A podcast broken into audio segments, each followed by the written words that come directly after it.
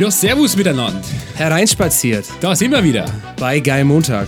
Der Podcast von Lasse und Paul, in dem wir darüber sprechen, äh, was es sein könnte, der Sinn des Lebens, der Sinn der Arbeit, äh, warum gehen wir eigentlich Montag überhaupt ins Büro, was soll der ganze Mist? Wozu der ganze Mist? Und wir sprechen mit den Leuten vor allem nicht darum oder darüber, was sie den ganzen Tag machen, sondern warum sie sich das antun. Und wie sie es machen und äh, warum sie eigentlich vielleicht auch es ganz anders tun, als wir es normalerweise gewohnt sind.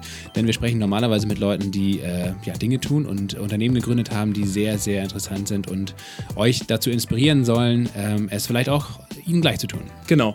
Und heute sprechen wir mit Felix Leonard von Lyca.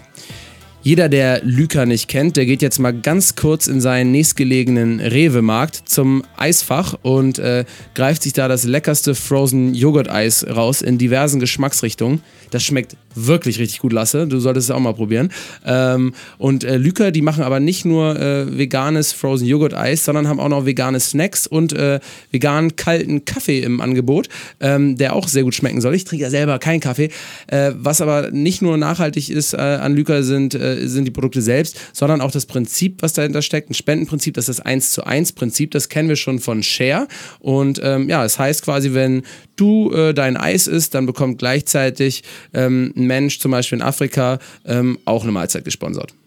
Das Besondere an Lyca sind aber nicht nur die Produkte, sondern eben auch das Unternehmen selbst. Auch intern hat Felix sich viele Dinge ausgedacht, Der ein richtiges äh, sehr ungewöhnlich sind. Full-Service Sustainability Package für seine ganze Firma gebucht, oder? Ja, genau. Beziehungsweise ist nicht gebucht, sondern sich das hart erarbeitet, glaube ich.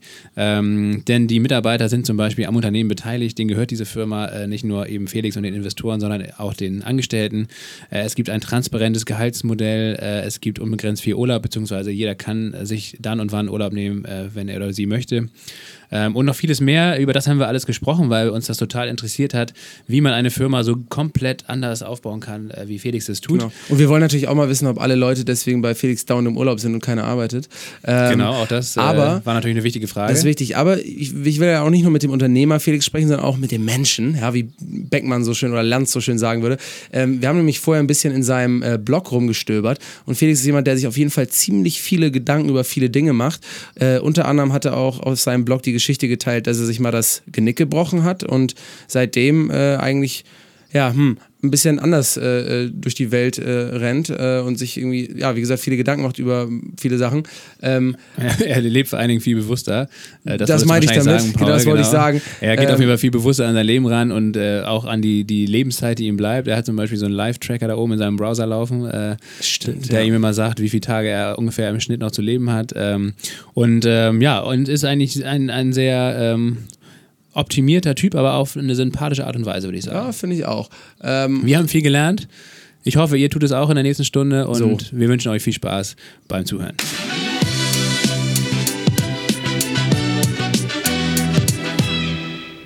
Hi Felix, schön, dass du hier bist. Moin, schön, dass ich hier sein darf. Ja, du bist ähm, jetzt an diesem Montag nämlich in Berlin. Ähm, aber wie sieht eigentlich ein normaler Montag bei dir aus? Ein normaler Montag startet ähm, meistens mit irgendwie ein bisschen Sport, wenn ich das schaffe, und dann um 9 Uhr mit der Wochenrunde im Büro. Und da ist einmal gesamtes Team, ähm, kommen wir kurz zusammen, was war in der Woche gut, in der Vorwoche gut, was haben wir die Woche vor. Ähm, jeder nochmal persönlich, was freut einen gerade, was frustriert einen gerade, ähm, was hat man gerade gelernt. Und dann, das dauert so eine Viertelstunde oder so und dann ähm, geht's los. Und vormittags habe ich einen fetten Block in meinem Kalender ähm, blockiert, damit ich in Ruhe arbeiten kann. Ähm, und ja, das ist so der Start vom Montag. Und was dann nach Mittagessen passiert, ist komplett variabel. Mittagessen meistens mit allen zusammen. Ähm, ist das mit dem Vormittagsblock, äh, dass der ähm, für, für dich persönlich äh, geblockt ist, ist das jeden Tag so oder nur am Montag? Nee, das ist jeden Tag so. Also ich, ähm, wir sind jetzt in Summe mit Werkstudentenpraktis irgendwie zwischen 32 und 38 Leuten, je nach Saison. Und ähm, ja, das sind einfach, ähm, das sind so meine zwei, drei Stunden, wo ich in Ruhe frisch im Kopf arbeiten kann. Und da setze ich mir meine Kopfhörer auf und ähm, arbeite in Ruhe und das funktioniert meistens sehr gut. Auch keine Anrufe entgegennehmen und sowas? Nee, Komplett gar nicht. abgekapselt. Komplett. Also ich habe ähm, einfach diesen Do Not Disturb Mode beim iPhone habe ich einfach getimed. Das ist relativ gut. Das ähm, da sieht man dann äh, irgendwann später die verpassten Anrufe, aber ähm, das ist mittlerweile kann ich mir das erlauben, ähm, weil ich nicht den Vertrieb und so nicht mehr selber mache. Also ich die die Anrufe von Edeka und Rewe und so landen nicht bei mir auf dem Handy, deswegen ähm, kann ich so sein, dass ich einfach sage, okay, ja. Ja und ähm, wie ist es so? Mh, sag ich mal, außerhalb deiner Geschäftszeiten. Also wenn du jetzt, keine Ahnung, äh, wann verlässt du so im Durchschnitt das Büro? Ehrlich? Das variiert. Ich eigentlich so zwischen 8 und 10 abends mhm. ähm, ist so mein normale. Okay. Ja, und wie ist es so quasi dann nach 10 ja? oder am Wochenende? Äh, wenn du da eine WhatsApp-Nachricht, eine SMS oder eine E-Mail bekommst, äh, bist du eher der Typ, der sagt, das wartet jetzt bis zum Montag und da bleibe ich hart? Oder bist du eher der Typ, der sagt, du willst es sofort vom Tisch haben und antwortest sofort? Nee, wenn ich das sehe, dann antworte ich sofort. Ähm, ich habe mich da selber einfach sehr krass eingeschränkt, indem ich keine Notifications bekomme, indem ich da einfach ähm, das sehr, sehr bewusst versuche zu handhaben. Also, okay, heißt, die meisten Sachen siehst du dann gar nicht, weil du nicht nachschaust. Genau, also es ist auch eine große Frustration ähm, meiner, meiner Freunde, da muss ich echt besser werden und muss mich leider sehr oft entschuldigen, weil ich auch bei WhatsApp oder so keine Notifications habe. Das heißt, ähm, man muss mich sehr, sehr oldschool anrufen, wenn man irgendwie innerhalb der nächsten paar Stunden eine Antwort will. Ja. Ähm, dann muss man mich schon anrufen. Aber WhatsApp benutzt ja auch im Privaten wahrscheinlich. Das heißt, du öffnest die App dann schon und dann siehst du vielleicht ab und zu auch mal, dass irgendjemand geschrieben hat, oder? Ja, WhatsApp benutzen wir aber nicht in der Firma. Also in der Firma läuft alles über Basecamp, was unser internes Kommunikationstool ist. Hm. Und ähm, genau, WhatsApp ist, wir haben natürlich auch eine Firmengruppe, aber da ist dann eher so, hey, guck mal, wie cool unser Stand irgendwie gerade bei dem Food Market da und da aussieht. Oder also da kommt kein Thema rein eigentlich, was irgendwie mich zum in den Arbeitsmodus ja. bringt. So, ja. deswegen, ähm, das ist eigentlich ganz gut. Die, ja. Und was hast du äh, ansonsten noch so für Arbeitsroutinen, abgesehen von dem äh, geblockten äh, Vormittag immer? Gibt es irgendwie sowas, äh, wie du eben ja diese ganzen vielen verschiedenen Aufgaben, auch den Stress, all das, was auf dich einprasselt, irgendwie für dich so ein bisschen äh, sortierst und ähm, ja, dabei produktiv bleibst? Weil bei mir persönlich ist es auch mal äh, das Hauptproblem eigentlich den Fokus zu bewahren immer. Ne? Und ich glaube, ich habe deutlich weniger auf dem Zettel als bei dir. deswegen frage ich das auch aus eigenem Interesse heraus mal. Ähm, haben, also ich ich teste da immer viel für mich selber, einfach was funktioniert, was funktioniert nicht. Was ich wirklich bewertet, ist für mich, dass ich Sonntagabends einfach die Woche plan. So, ich hab, ähm, den halte ich mir eigentlich immer frei und gehe quasi durch das, was ich halt am Montagmorgens mit dem Team besprechen muss, möchte. Ähm, das mache ich für mich selber am Sonntagabend, dass ich mir überlege, okay, was war cool diese Woche, was habe ich geschafft, was habe ich nicht geschafft, was muss ich irgendwie ähm, in der nächsten Woche ähm, erreichen und ähm, das sind so die Dinge, die ich irgendwie Sonntagabends mir zurechtlege. Das ist so die einzige wirklich feste Arbeitsroutine, die ich habe, neben diesen keine Notifications und ähm, auch so eine, bei uns im Büro versuchen wir so eine sehr, ähm, das klappt mehr schlecht als recht, aber so ein Respekt für wirkliche Fokusphasen. Also, dass wenn jemand wirklich konzentriert arbeitet, dass die Person nicht gestört wird und so. Das sind so kleine Kleinigkeiten, auf die ich schon sehr achte. Ja.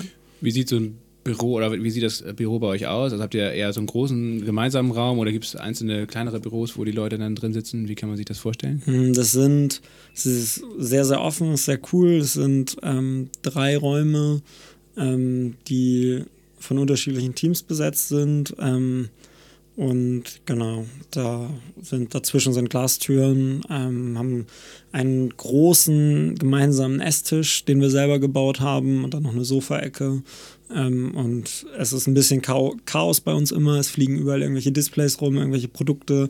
Ähm, irgendwer sitzt immer in der Couch. Wir haben jetzt seit neuestem eine Sauna im Büro ähm, als Telefonzelle. Das ist richtig geil. Das ist die beste Telefonzelle, die ähm, Lösung für eine Telefonzelle, die, die günstigste und beste, die ich äh, bisher gefunden habe. Geht die Sauna auch, wenn man mal nicht telefoniert? Äh, den Ofen haben wir nicht mitbestellt. Das waren 200 Euro, die ich gespart habe. Aber ähm, also es, äh, ja. Äh, was ist denn mit einfach eine Telefonzelle. Also du sagst, das ist die beste Telefonzelle, mhm. aber es gibt doch noch alte Telefonzellen, die man aufkaufen kann, oder? Genau, ähm, die kosten 580 Euro, kannst du bei der Deutschen Telekom auf so einem riesigen Parkplatz abholen, sind allerdings 300 Kilogramm schwer. Die Sauna kostet 800 Euro, wird dir geliefert und ist ein Baukastensatz, den du einfach zusammenstecken musst. Ja. Das heißt, die Telefonzelle ist inklusive Logistikkosten und allem drum und dran teurer als die Sauna. Und du hast eine Glas, also du hast alles mit drin. Haben wir uns sehr. Ja, man, man hört nicht nur auf, aufgrund der Affinität zu Saunen, sondern man hört auch aufgrund äh, sozusagen der Argumentation hier für die Sauna, ähm, dass du, glaube ich, BWL studiert hast, ne? Äh, ja, ich habe einen äh, Master of Finance ähm, gemacht und ähm, bin da auch ganz froh drum. Ja. Auch wenn das in der Sozialunternehmer-Szene wahrscheinlich eher verpönt ist, aber Ja. der ist sehr hilfreich. Ja, willst du mal, willst du mal vielleicht kurz erklären, was du, weil selbst vor dem Master of Finance gab es ja bestimmt noch irgendwas, was du davor gemacht hast. Du hast wahrscheinlich jetzt nicht Kunstgeschichte studiert, ähm, sondern der Master war wahrscheinlich eher konsekutiv, ja? Ja. Aber willst du mal so ein bisschen erzählen, wie das alles irgendwie bei dir anfing? Ja, gerne. Kunstgeschichte hätte ich aber wahrscheinlich spannender gefunden. Ähm, ich habe äh, Dual BWL studiert bei einem erzkonservativen Hamburger Handelshaus. Ähm, hab Du kommst ja aus dem Norden, ne? Genau, ich komme aus Cuxhaven von der Nordseeküste und ähm, wollte, also ich brauchte einen Studiumsort, wo ich kiten konnte. Das war irgendwie wichtig. Ähm, davon gibt es in Deutschland eigentlich quasi nur irgendwie Kiel und Bremen und Hamburg, wo man irgendwie Wassernähe hat, Flensburg vielleicht noch. Ähm, und ich wollte unbedingt mein Studium mir selber bezahlen. Und das heißt, ich musste dual studieren und ich wollte möglichst viel, möglichst schnell ausprobieren können. Das war auch so ein Anreiz, irgendwie dual zu studieren. Und ähm, habe Wirtschaftsingenieurswesen mich beworben, BWL mich beworben, ähm, Wirtschaftsingenieurswesen nicht bekommen, weil ich irgendwie Physik nicht gut genug war. Aber weißt du noch, warum du das überhaupt machen wolltest? äh, nö, also das war, also ich, ich wusste, ich will irgendwie, also Wirtschaft und Gesellschaft fand ich schon immer spannend. Also ich war auch schon immer sehr ähm, an den, ja, es hat mich einfach immer interessiert, wie sowas funktioniert. Also sowas im Sinne von Unternehmen, wie ähm, läuft, wie läuft ein Unternehmen, wie, ja, und auch wie funktioniert Gesellschaft. Also auch Politik hat mich mega interessiert. Ähm, kann man halt nicht dual studieren, kann man sich dann das Studium irgendwie schwer selber finanzieren und ähm, war da irgendwie ja sehr auf dieser auf der Wirtschaftsschiene unterwegs und fand das auch fand das auch einfach spannend und Hat da auch ein bisschen mit reingespielt, dass es so was Handfestes und Sicheres ist? Oder war das für dich gar kein Aspekt? nee sicher gar nicht und handfest eigentlich auch nicht ähm, sondern es war eher ich wusste irgendwie ich also oder ich hatte so diese Vermutung, ich glaube, ich kann das. Ähm, wir hatten mal in der Schule so von BCG so ein Business at School Projekt, was, wo ich mal mitgemacht hatte, was ganz gut war und dadurch, glaube ich, so ein bisschen angetriggert, aber ähm, ja, nee, das war, ich war nie in der Schule in irgendwas der Beste, aber ich war auch immer nicht schlecht und ähm, das passte irgendwie. Ja. Und dann halt, also dann halt dual bei diesem Hamburger Kaufmannshaus mit 18 angefangen, an so Krawatte jeden Morgen, 8 Uhr. Ähm, sehr, sehr krasses Kontrastprogramm zur Abi-Zeit. Ähm, und da dreieinhalb Jahre dual studiert. Ähm, und nach sechs Monaten war ich eigentlich schon so, dass ich wusste, dass ich kein Angestellter bin und dass ich definitiv nicht irgendwie, ja, also ich war cool, lange am Überlegen, das duale Studium abzubrechen, weil ich dachte, okay, es ist hier irgendwie, mein Leben ist so kurz und ich habe irgendwie, verbringe hier meine Zeit damit, Akten zu stempeln. Das ist irgendwie nicht geil. Und ähm, ja, war da sehr frustriert. Aber wie hast du es denn, wenn du es nach sechs Monaten schon festgestellt hast und das duale Studium dreieinhalb Jahre ging, wie hast du dann die letzten äh, drei Jahre quasi rumgekriegt, ohne völlig durchzudrehen? Äh, hast du doch irgendwie, ja, hast du da noch irgendwie ja, im Ausland studiert oder hast du noch irgendwas gemacht, äh, was dich da so ein bisschen abgelenkt hat von, von der Tristesse? Naja, also man hat zum Glück im dualen Studium ja immer Abwechslung drin, weil du bist immer irgendwie drei Monate Uni und dann drei bis sechs Monate im Unternehmen. Das heißt erstmal grundsätzlich war dann, also die ersten sechs Monate war die erste Praxisphase und dann kam das erste Unisemester. Das war erstmal so, okay, jetzt irgendwie gucken, wie das hier ist und Uni aufregend, erstes Semester. Ähm, das war, ja, das fand ich dann auch gut, so dass mich das irgendwie überzeugt hat, da zu bleiben. Ähm, dann war das, waren da coole Leute an der Uni und irgendwie auch gemerkt, dass da sehr viele smarte Leute rumliefen, weil natürlich die Unternehmen, ähm, das ist anders als an einer normalen Uni, haben halt die Unternehmen schon ziemlich krasse Assessment Center, weil die dadurch halt, also vom Nordmetallverband, da die Nordakademie, an der ich studiert habe, und da sind halt irgendwie Airbus, Exxon und Co., die da alle ihre Nachwuchskräfte hinschicken. Und das ist natürlich da gehst du irgendwie durch ein Assessment Center, um von, da gehen irgendwie 120 Leute in ein Assessment Center und zwei kriegen die Plätze. So, das heißt, du hast da echt coole Leute, die da sind, die richtig Drive haben. Und das fand ich halt geil. Ähm, und dann einfach, je länger ich in dem dualen Studium war, desto mehr habe ich die Arbeit auch wertschätzen gelernt und auch gemerkt, dass mir das was bringt inhaltlich, auch wenn ich die ganzen Rahmenbedingungen so super, super schrecklich fand und auch bis heute finde, dass es gar nicht geht. Ähm, das war so, ich glaube mal so auf dem, warum ich es bis zum Ende durchgezogen habe und dann auch in den letzten zwei Jahren sehr, sehr viel Verantwortung da bekommen habe, ähm, was in vielen anderen Unternehmen auch nicht möglich gewesen wäre. So, weil es so ein Familienunternehmen war, was erzkonservativ war und gleichzeitig aber auch einfach viele Dinge sich da noch nie jemand angeguckt hatte und wenn das niemand mitbekommen hat, dann konntest du dich zumindest damit beschäftigen. Das war ganz cool. Ähm, ich habe dann auch mein Auslandssemester einfach an, also darauf hast du ja so ein bisschen abgezielt. Ähm, ich habe mein Auslandssemester ähm, dann einfach an einer absoluten Traumuni für mich ähm, machen können. Ich mich einfach initiativ ähm, bei irgendwie Harvard, MIT und so beworben habe und dann da eine Zusage bekommen habe. Und das einfach natürlich ähm, absoluter, absoluter Traum war. Ja, ein Freund von mir hat auch in Harvard studiert, hat danach dann auch mit ein paar anderen Leuten aus Boston da ein Unternehmen gegründet und der meinte auch, das ist halt ein völlig anderes äh, Studieren da, ne? also viel praxisorientierter. Ähm, ähm, man, hat, man wird, glaube ich, auch ganz anders gefordert. So. Kannst du mal so ein bisschen erzählen, ähm, was für dich so die größten Unterschiede waren? Ich meine, gut, du hast natürlich sowieso auch in Deutschland schon keine klassische Universität äh, jetzt kennengelernt durch das duale Studium, aber ähm, was, waren, was hat dich da nochmal am meisten begeistert in Harvard? Was, war, was waren so die großen Unterschiede? Mm, was mich, also erstmal, was ich großartig finde, du kannst da im Bachelor kein BWL studieren. Das ist ja erstmal, also das ist meiner Meinung nach ein absolutes Quatschstudium, was ich im Bachelor gemacht habe, weil ähm, was du ja eigentlich lernen sollst im Studium, ist zu denken und zu strukturieren und das ähm, zu hinterfragen. Und das passiert ja in einem BWL-Studium nicht. Und das finde ich extrem geil an dem Ort, dass es eine Liberal Arts Education ist, wo es wirklich darum geht, egal was dein Major ist, du musst Minors in gegensätzlichen Themen nehmen. Also wenn du einen Major in Economics hast, dann musst du aber trotzdem den Comparative Literature Kurs machen. So, und ähm, das viel, viel breitere Studium finde ich mega, mega geil und ähm, sehr, sehr viel tiefer gehen. So. Und dann natürlich ist es eine Qualität von Umgebung, die dich einfach pusht. Also ähm, die Grundannahme da ist, das ist natürlich auch sehr amerikanisch, das ist vielleicht auch, vielleicht auch, ja, glorifiziere ich das jetzt auch, aber ähm, das Gefühl auf diesem Campus war für mich so, ähm, alle haben irgendwelche krassen, coolen Projekte gemacht, egal ob im sozialen, im politischen, im unternehmerischen. Und alle haben geglaubt, dass sie damit tatsächlich krass viel bewegen können. Während in Deutschland an meiner Uni ähm, wir daran gescheitert sind, irgendwie ein Wahlpflichtfach einzuführen, was wir haben wollten.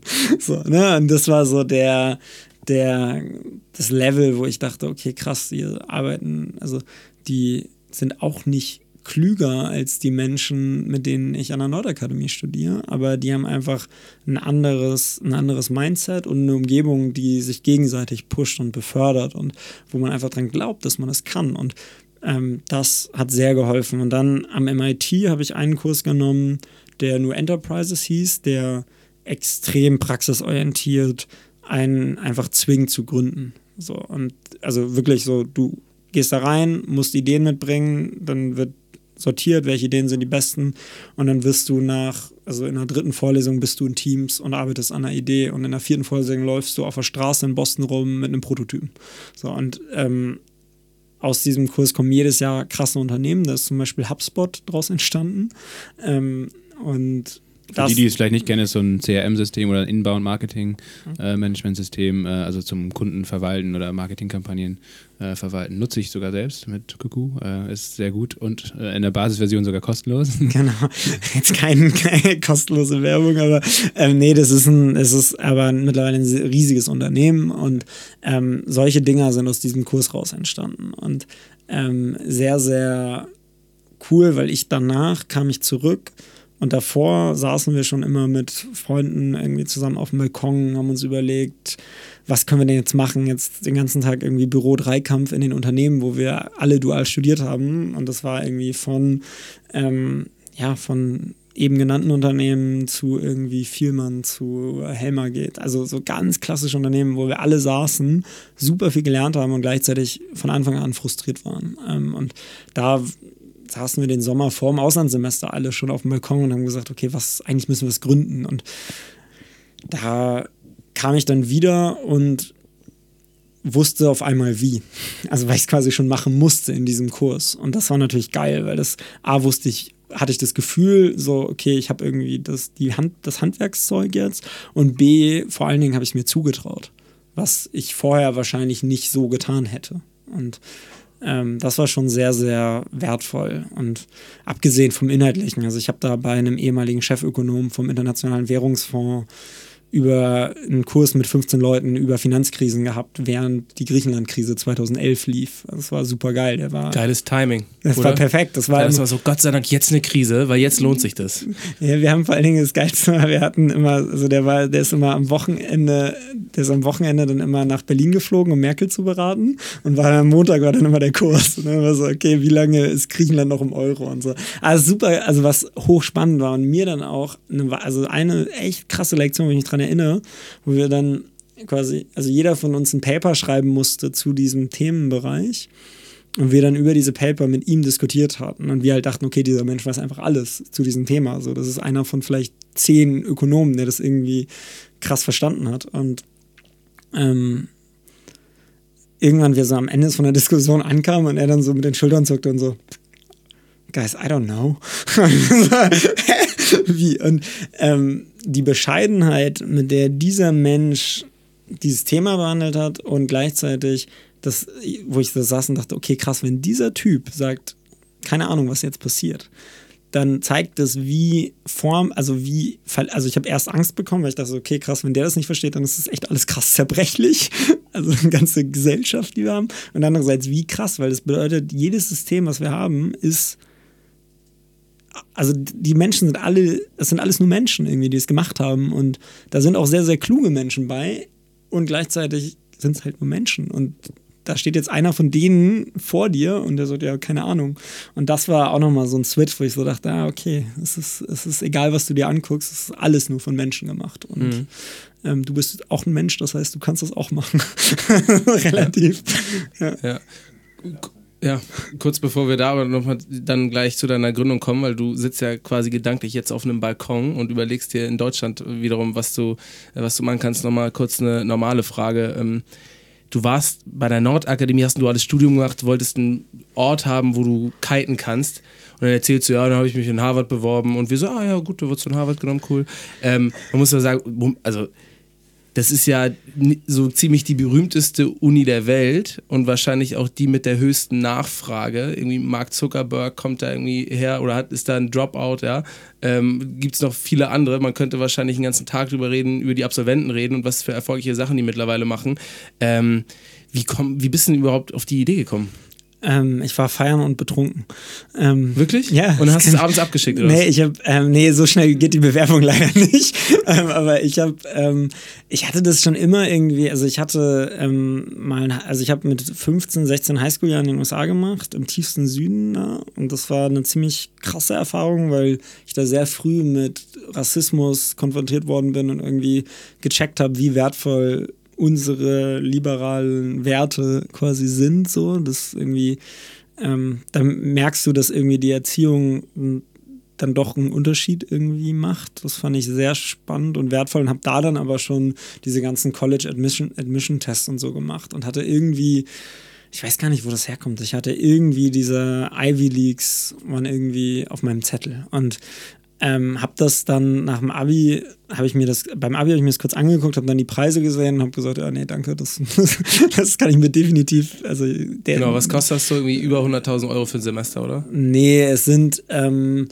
ich weiß nicht, was es jetzt kostet, ähm, du zahlst, ähm, Oder 30, ich nicht falsch, ja, irgendwie sowas, sowas ne? ne? Also, ähm, Nee, du zahlst 30 für ein Jahr, 34, glaube ich, fürs Jahr, zumindest zu der Zeit, wo ich da war, ähm, an Tuition. Es hängt aber auch davon ab, was deine Eltern verdienen. Also zum Beispiel Harvard ist so, wenn du wenn deine Eltern unter 250.000 Euro verdienen, ist for free, wenn du angenommen wirst. Ah, Okay. Ähm, für Aber äh, gut, für so einen Abschluss, äh, für einen Bachelor, da legst du dann schon mal 100.000 Euro hin. Mehr, ja, ja, Ja, mehr auf jeden Fall, ja.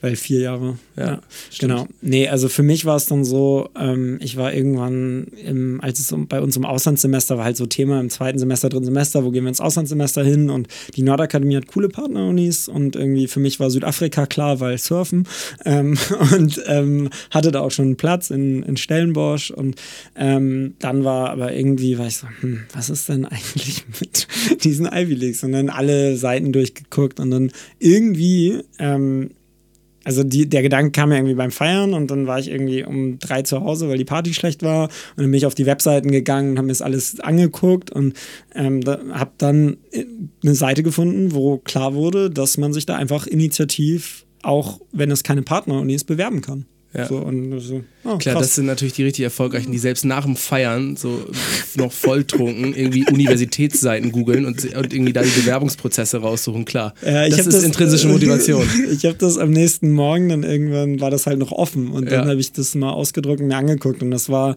irgendwie zwei Empfehlungsschreiben, Motivationsschreiben, so. Es war schon Aufwand, die Bewerbung zu machen, aber ich dachte mir, naja, verlieren kannst du nix. Ähm, machst du einfach mal so. Du hast eh bei, bei der Arbeit genug Zeit, weil Ja. du nicht genug zu tun hast. Ähm, und habe das dann alles fertig gemacht und ähm, eigentlich vergessen gehabt. Und ähm, also da als Austauschstudent hinzukommen, ist definitiv nicht so. Also ich habe zwei Vorteile gehabt, weil das duale Studium kennen die Amis nicht. Das heißt, die haben sich meine Bewerbung angehört und gedacht, krass, der Typ ist irgendwie 19, 20, hat schon zwei Jahre Berufserfahrung und irgendwie schon, was macht der?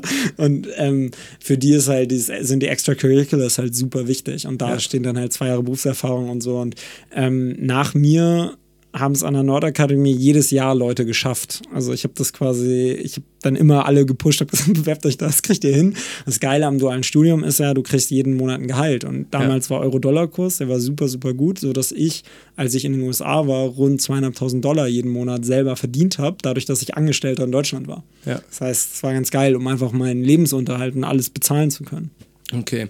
Ähm, dann kommst du also da aus Harvard zurück, aus Boston und ähm, sitzt auf dem Balkon zu Hause, überlegst mit deinen Mitbewohnern, glaube ich, ne, was man so gründen könnte. Ja. Fühlt man sich da nicht dann irgendwie auch berufen, was ganz Großes zu machen? Weil du warst ja offensichtlich ein guter Student, hattest wahrscheinlich auch korrekte Noten so, ja. Und ähm, kommst dann auch noch von der Top-Uni und vielleicht von der Top-Gründer-Uni noch, oder vielleicht eine der Top-Gründer-Unis der Welt. Äh, da will man doch eigentlich jetzt keine kleinen Bretter bohren, oder? Ja, ich wollte Eis verkaufen. ähm, nein, also ich, ich, ähm, nee. Also, was ist denn was Großes? Also, es war, für mich war diese Idee zu gründen schon groß. Also, das war schon, ich gebe hier den sicheren Karriereweg. Du alle, als dualer Student, wenn du gut bist, bist du quasi schon, hast du quasi Produktmanagement, Abteilungsleiterposition, sowas. Also, der, der Weg ist klar, ne? Und ähm, für mich war das schon irgendwie in meinem Kopf so groß, wir gründen jetzt. Das war egal was. Also es war erstmal so dieses, die Idee an sich war schon groß und ähm, ich habe halt in den USA Frozen Joghurt lieben gelernt. In Deutschland gab es das damals fast gar nicht. Ähm, auch ernähre mich, seitdem ich irgendwie 14 bin, seitdem ich sportlich erfolgreich sein wollte, ähm, versuche ich auf meine Ernährung zu achten und ernähre mich, glaube ich, ziemlich gut. Und ähm, gab es halt in Deutschland nicht. Und dann kam darüber das quasi die erste Gründung. Und ähm, das Konzept war, ja, also die erste Gründung war halt so ein, so ein Shop-in-Shop-Konzept für Frozen Joghurt, was ähm, und noch so Frühstücksjoghurts to goes, was du so als Bowls, jetzt mhm. neumodisch würdest du Bowls sagen, 2011, also ähm, Joghurt in der Schale mit irgendwie Toppings. Ähm, und, und sag nochmal, Shop in Shop heißt, äh, wenn ich beispielsweise in einem Einkaufszentrum mit einem Edeka bin und da ist ein Bäcker davor, sowas. Genau, für uns war das ja noch ein bisschen spezifischer. Bei uns war das so, wir hatten diese Produktidee, Frozen Joghurt, haben dann gesehen, sind dann, haben dann geguckt, welche Läden gibt es in Deutschland, haben uns in jeden Laden gesetzt, den es gab und einfach gezählt, was verkauft der jede, jede Stunde. Also ich habe meine ganzen Hausarbeiten und so in Frozen Joghurt Läden dann geschrieben, das Semester. Und haben wir fest, und dann haben wir ein kurzes Modell gebaut, wo wir gesagt haben, okay, was haben die an Miete, was müssen die an Personalkosten zahlen? Funktioniert das? Hm, festgestellt, nö. keiner, keiner dieser Läden funktionierte. Bis auf einer, und zwar war das ein Laden in Hamburg in der Europapassage, so eine riesige Einkaufspassage mitten in der Innenstadt, ähm, der quasi direkt an so einem Coffeeshop dran stand. Und dann so, interessant. Ähm, das Produkt ist geil, aber in Deutschland noch lange nicht irgendwie angekommen, funktioniert nicht und so weiter.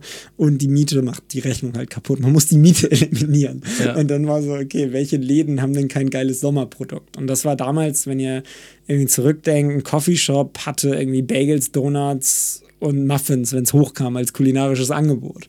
Und dann war das die Idee zu sagen, ey, wir gehen zu den Coffeeshops und sagen, ey, hier kommt ein cooles Sommerprodukt, damit könnt ihr mit den italienischen Eisdielen konkurrieren, weil die haben auch einen Espresso und ihr Eis und dann habt ihr irgendwie Frozen Joghurt und die Frühstücksjoghurts und euren Kaffee. So, und ähm, das fanden die Coffeeshop-Besitzer cool, haben gesagt haben, cool, kriegen wir irgendwie mehr Sommerumsatz, ähm, haben davon parallel zum dualen Studium dann drei Stück umgesetzt.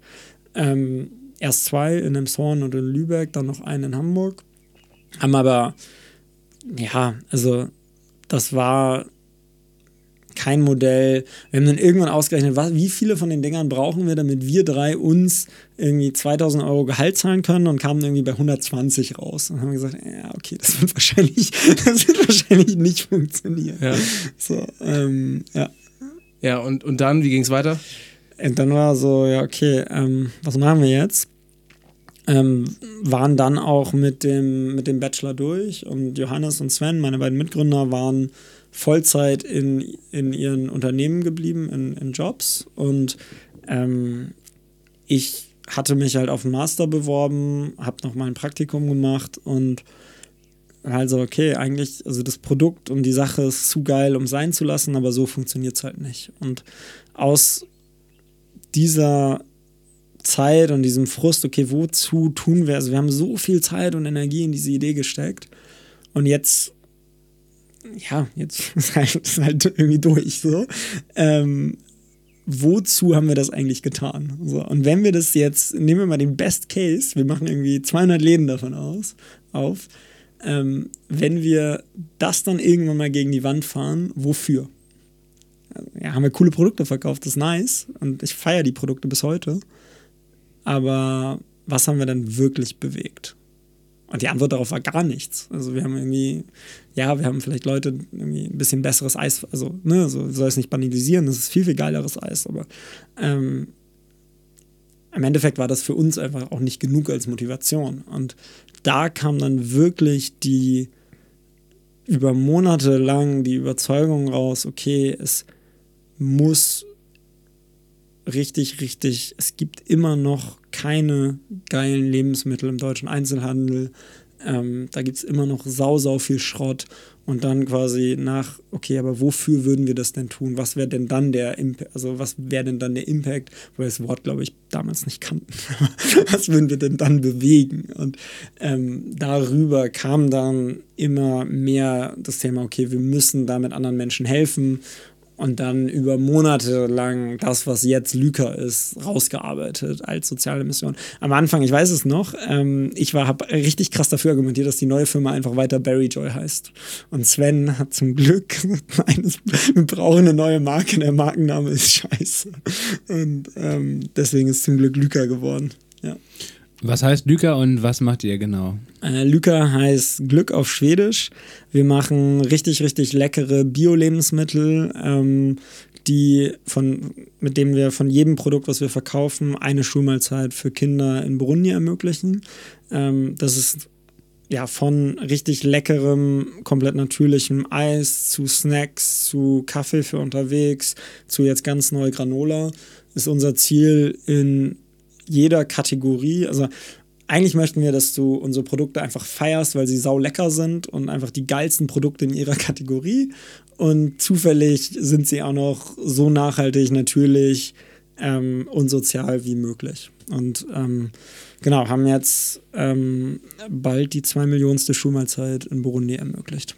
Heißt, euch gibt es seit 2014, Ja. ja, zwei Millionen Mahlzeiten und wie ist da so der Schlüssel, wenn du sagst zwei Millionen Mahlzeiten? Das, Also zwei Millionen verkaufte Produkte. Ah, ja. Also wir haben äh, 2000, wir haben letztes Jahr im Ende März die eine Millionste gefeiert und jetzt feiern wir die zwei Millionste. Das zeigt ja auch die Wachstumskurve, Kurve, Ja. ähm, die sehr, sehr gut ist gerade. Ähm, und bei uns fließt von jedem Produkt, das steht auch auf dem Produkt drauf, ein fester Betrag an das Entwicklungsprojekt, was wir da zusammen mit der Deutschen Welthungerhilfe aufbauen. Wie viel sind das so im, im Prozentbereich? Ähm, das sind von unserem Umsatz zwischen äh, 2 und 3,5 Prozent. Mhm. Ähm, aber es steht in Cent auf dem Produkt. Es sind zwischen 6 und 15 Cent. Mhm. Ähm, Im Schnitt kostet in Burundi in unserem Projekt die Schulmahlzeit 9 Cent. Das ist aber natürlich eine Rechnung, wo alles mit einfließt. Also Ja. wir machen da gemeinsam mit der, also das Projekt wird lokal von der Welthungerhilfe aufgebaut und da geht es von Zusammenarbeit mit Bauernkooperativen, die lokal die Nahrungsmittel anbauen, zu den, dem Bau von den, von den Kochstellen, wo gekocht wird, zu dem Bau von den Waschstationen, wo die Kinder sich die Hände waschen können, ähm, zu, zum Einkauf von den, also zum Einkauf vom World Food Program und so da, also die gesamte Kette wird durch dieses, durch unser Geld abgedeckt und dieses ein Produkt, eine Schulmahlzeit ist das, was am Ende unterm Schnitt rauskommt. Wie viele Kinder können wir mit dem Geld versorgen, was von einem Produkt dahin geht? Hm. Und das ist halt pro Produkt eine Schulmahlzeit. Und äh, wenn du jetzt sagst, ihr habt im letzten Jahr habt ihr dann eine Million Produkte umgesetzt, heißt, ihr hattet wahrscheinlich über drei Millionen Euro so umgesetzt. Das, ja, Größenordnung stimmt. Die Größenordnung stimmt, ja. Ähm, okay, äh, das ist ja sozusagen jetzt schon mal eine Hausnummer, ja. Also, Und ähm, ihr habt ja das aber auch natürlich nicht alleine geschafft. Ihr seid ja, glaube ich, auch schon, ich weiß nicht, ob das seit 2014 der Fall war, aber ihr seid auf jeden Fall jetzt schon eigentlich bei fast allen großen und wichtigen Händlern vertreten, oder? Äh, ja, wobei wir uns echt einfach durchkämpfen mussten und müssen. Ah, okay. Ne? Also Mhm. wir sind, also die erste, als wir 2014 angeklopft haben, gab es das Wort Food Startup nicht. Ne? Also es ist jetzt sich schwer vorzustellen, aber 2014 gab es im Food Startup Bereich, es gab irgendwie Getränke-Startups, Fritz Cola, Lemonade und so. Und dann gab es aber eigentlich nur mal Müsli, True Fruits und freche Freunde. Das war's. Und ähm, dann kam 2013, 2014 Hafervoll, Just Spices und wir und so, aber es gab eigentlich den Begriff Food Startup, gab es nicht. Also bei Startup-Veranstaltungen wurden wir rausgeschmissen, weil wir gesagt haben, ihr seid kein Startup. Und im Einzelhandel haben die uns komisch angeguckt, weil die dachten, hä, wie, was komisch, ihr seid was Neues. Ähm, und wir haben uns da von jedem einzelnen Supermarkt einfach durchgearbeitet. Also es gab die letzten, die ersten zweieinhalb Jahre habe ich eigentlich nur Vertrieb gemacht. Also ich kenne jedes kleine Kaff von irgendwie Traunstein bis ähm, ja bis zur Nordseeküste hoch, ähm, weil ich da schon mal einen Edeka-Markt besucht habe. So, und das waren die ersten zwei, drei du Jahre. hast richtig Klinken geputzt, ja? klar. Das ist ganz interessant, weil ähm, wir haben ja auch mit Sebastian Stricker von Share geredet, der ja auch in, in der Folge ähm, dich in hohen Tönen lobt und äh, vor allem auch dankbar sagt, dass ähm, ihr in der frühen Phase für Share ja auch ein Ansprechpartner wart, weil ihr einfach schon viele Erfahrungswerte hattet. Ähm, bei dem hört sich das anders an, weil der hat ja gesagt so, ja, ich hatte natürlich super Kontakte durchs World Food Program ja, und auch durch Share the Meal, weil das Ja. natürlich schon eine große Marke war. Ähm, und dann sagt er, klar, er hat so, ne, mit dir zum Beispiel gesprochen, auch mit Laura von, von Selo. Ähm, und dann erzählt er aber auch, ja, so Vorstandstermine, es kam natürlich immer gut, wenn du dann einen Mitarbeiter hattest oder einen Kollegen hattest, der vielleicht auch schon mal in der Ivy League studiert hat oder so, sagt er auch in unserem Podcast, ähm, dass er quasi auch selber mit einer guten Truppe ankam, ja. Ähm, das hattest du ja auch, bloß du hast halt nicht die Vorstandsmeetings bekommen. Ja, und ich war vielleicht auch nicht so, also Sebastian ist ein sehr, sehr kluger Typ und den ich sehr schätze und auch die ähm, seine Mitgründer und sind einfach echt, das ist eine tolle Truppe und ich habe das ist so eine krasse Nummer, wie schnell die das skaliert haben, ähm, dass ich da echt einfach den Hut vorziehe. Uns hätte unser Wachstum letztes Jahr fast schon zerrissen und die haben das quasi mit Faktor drei, vier Mal so krass vom Wachstum her äh, gewuppt. Ähm, ja, wenn du das Netzwerk hast und den Vorstandstermin bekommst, dann äh, geil. Und je mehr Sozialunternehmer den Vorstandstermin bekommen, desto besser. Ähm, wir hätten damals 2014 mit einem sozialen Eis nicht beim Rewe-Vorstand anklopfen können. Hätte ich mit, ich war 23, 24, das hätten wir 24, ja, das hätten wir nicht, also hätte ich niemals machen können.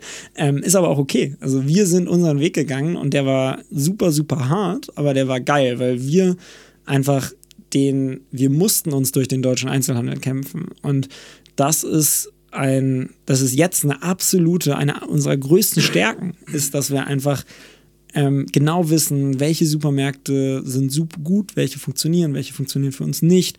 Ähm, das ist eine Lernkurve, die mega, mega wertvoll ist. Und ähm, natürlich hätte ich auch gerne den Vorstandstermin bei, bei äh, allen Handelsketten, die es gibt. Also falls jemand zuhört, ich freue mich. Ähm, aber die, ähm, ja, am Ende gewinnt das Produkt, was im Regal sich verkauft. Und da haben wir sehr, sehr früh gelernt, was von unseren Produkten funktioniert und was nicht funktioniert. Und ich glaube, wir wären richtig hart auf die Fresse gefallen, wenn wir von Anfang an, weil wir gar nicht reif waren von den Produkten, ähm, diese Skalierung gehabt hätten. So jetzt haben wir eine Marke, die richtig, richtig geil durchdacht ist, die funktioniert, die ähm, von der Produktrange her super, super cool ist. Und am Anfang war das sehr, ja, jetzt rückblickend natürlich stümperhaft, aber also war, ich fand es damals auch cool, aber trotzdem war es stümperhaft so. Und ähm, deswegen, ähm, es freut mich, dass er mich, äh, mich so gelobt hat. Ähm, du, Laura von Selo, hat sich so krass durch, den, durch die Gastro und den Handel gekämpft. Ähm, das ist, davor habe ich sich den höchsten, habe ich den höchsten Respekt und deswegen glaube ich, dass da ähm, gibt es nicht einen Weg. Und wenn du ähm, was cool ist zu sehen, um vielleicht den Bogen zu schlagen, dass ähm, der Handel, also 2014 war jedem Category Manager unsere soziale Mission wahrscheinlich komplett egal. Also die war einfach nur Deckungsbeitrag, wie verkauft sich das Produkt. Ähm, das ist jetzt meistens auch noch so. Aber nicht mehr immer. So. Das ist also, ne, es ist immer. Und das ist letztendlich auch euer Mitverdienst dann, ne? Gerade ja. wenn ihr äh, so äh, bottom-up äh, da jeden einzelnen ähm, Store-Manager abgeklappert habt und dem das vorgestellt hat oder auch den einzelnen den Kaufleuten bei Edeka und Rewe, das sind ja oft auch eigentümergeführte Läden, äh, denen das da erklärt habt und das ausgetestet habt, das Produkt, das ist ja, ja wahnsinnig viel Arbeit, aber vielleicht dann auch, wenn man erstmal so jemanden dann überzeugt hat, ist wahrscheinlich, könnte ich mir zumindest vorstellen, die Hemmschwelle, euch wieder rauszuschmeißen, äh, wenn ihr euch auch noch schon persönlich kennt, auch ein bisschen höher, als wenn das dann irgendwie so eine Entscheidung von oben ist. Ne?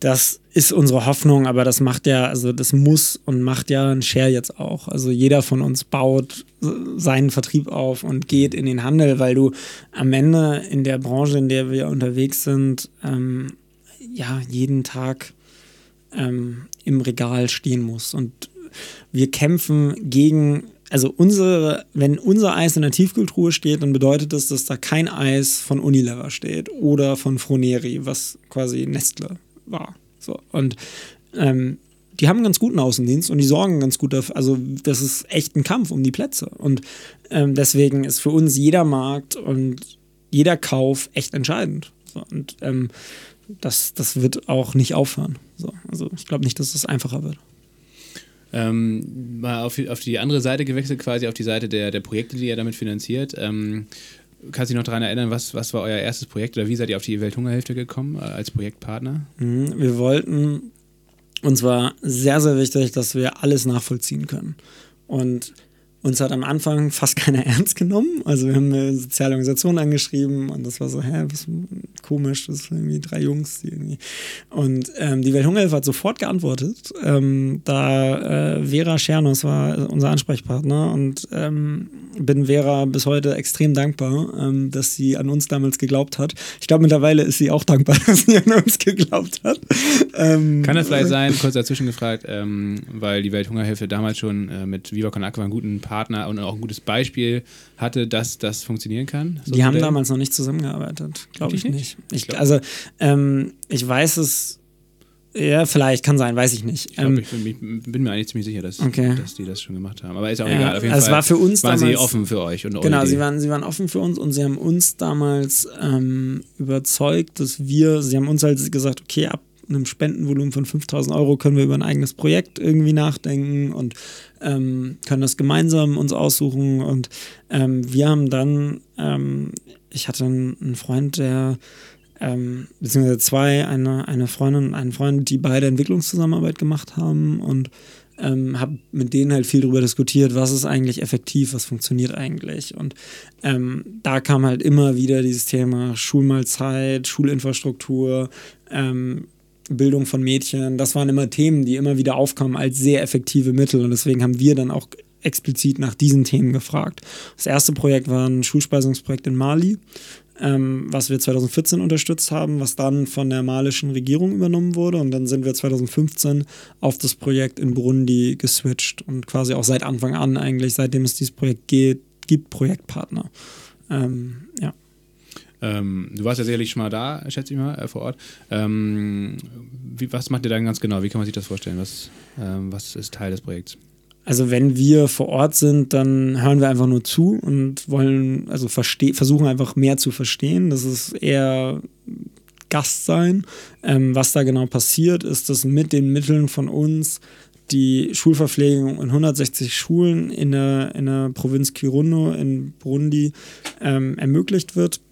Das ist eine Gegend, die gerade durch den Klimawandel jetzt von längeren Dürreperioden betroffen ist, ähm, was dazu führt, dass für viele Kinder die Mahlzeit, die sie in der Schule bekommen, einfach die einzige Mahlzeit ist. 90 Prozent der Bevölkerung sind Kleinbauern, die von ihrem eigenen Land leben.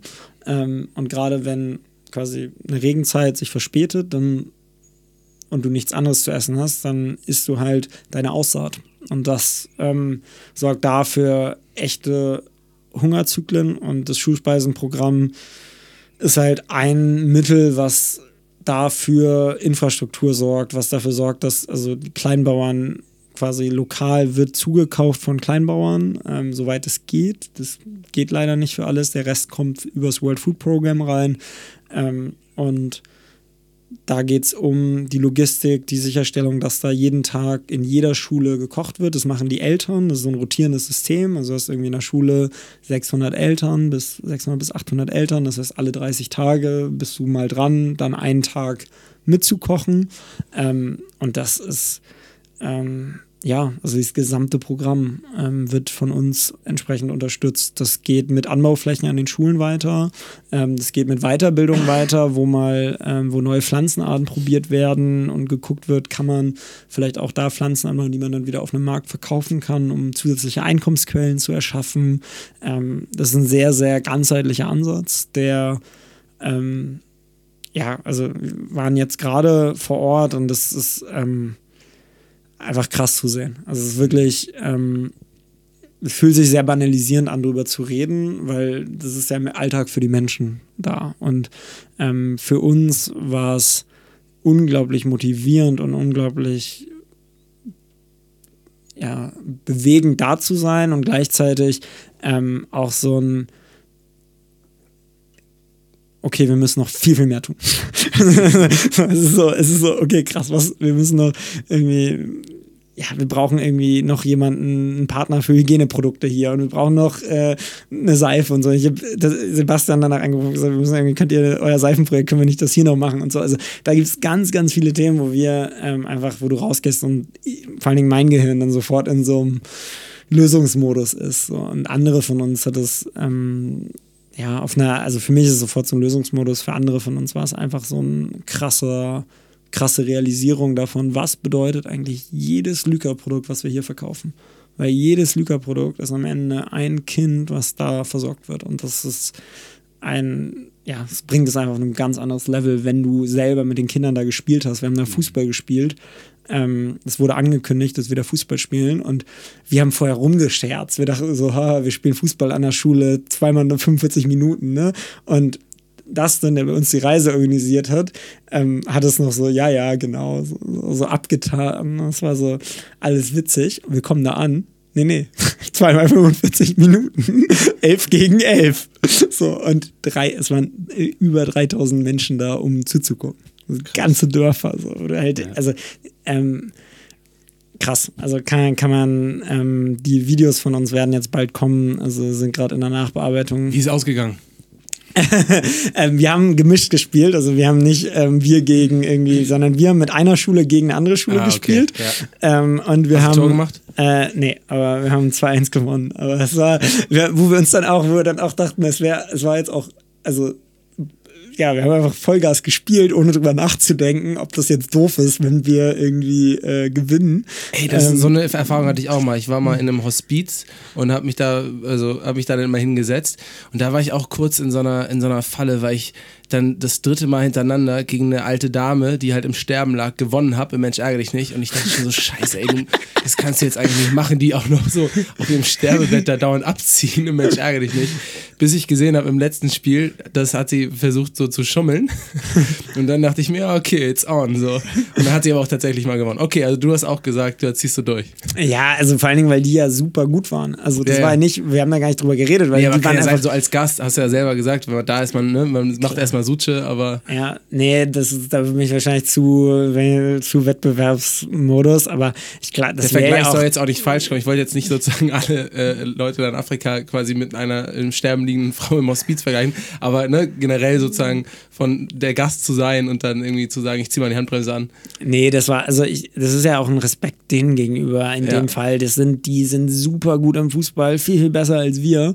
Ähm, und wir haben auch nur gewonnen, weil wir die Kids von der anderen Schule hatten, die einfach, das war so krass, weil wir haben dann immer, das war, wir haben es nicht, also wir haben vorher nicht gecheckt, auf welchen, also wir wussten natürlich, wir haben natürlich uns, wussten natürlich Bescheid über die Gegend und so und wussten Hochebene und so.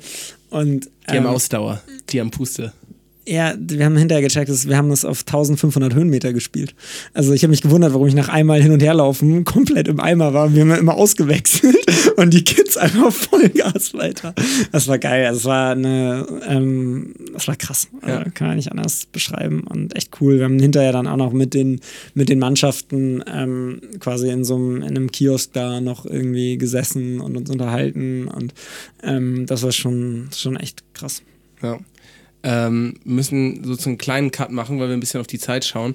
Ähm, ihr habt mit Luca das äh, 1 zu 1 Konzept, ähnlich wie Share. Ja? Also ich kaufe ein Eis beispielsweise und dadurch kann ich eine Mahlzeit spenden. Ähm, ihr habt außerdem Cold Brew Coffee. Share hat das ähnlich wie wir. Ja, okay, ja, genau, sorry, hast recht. Hast recht. Ähm, ihr habt Cold Brew Coffee, richtig.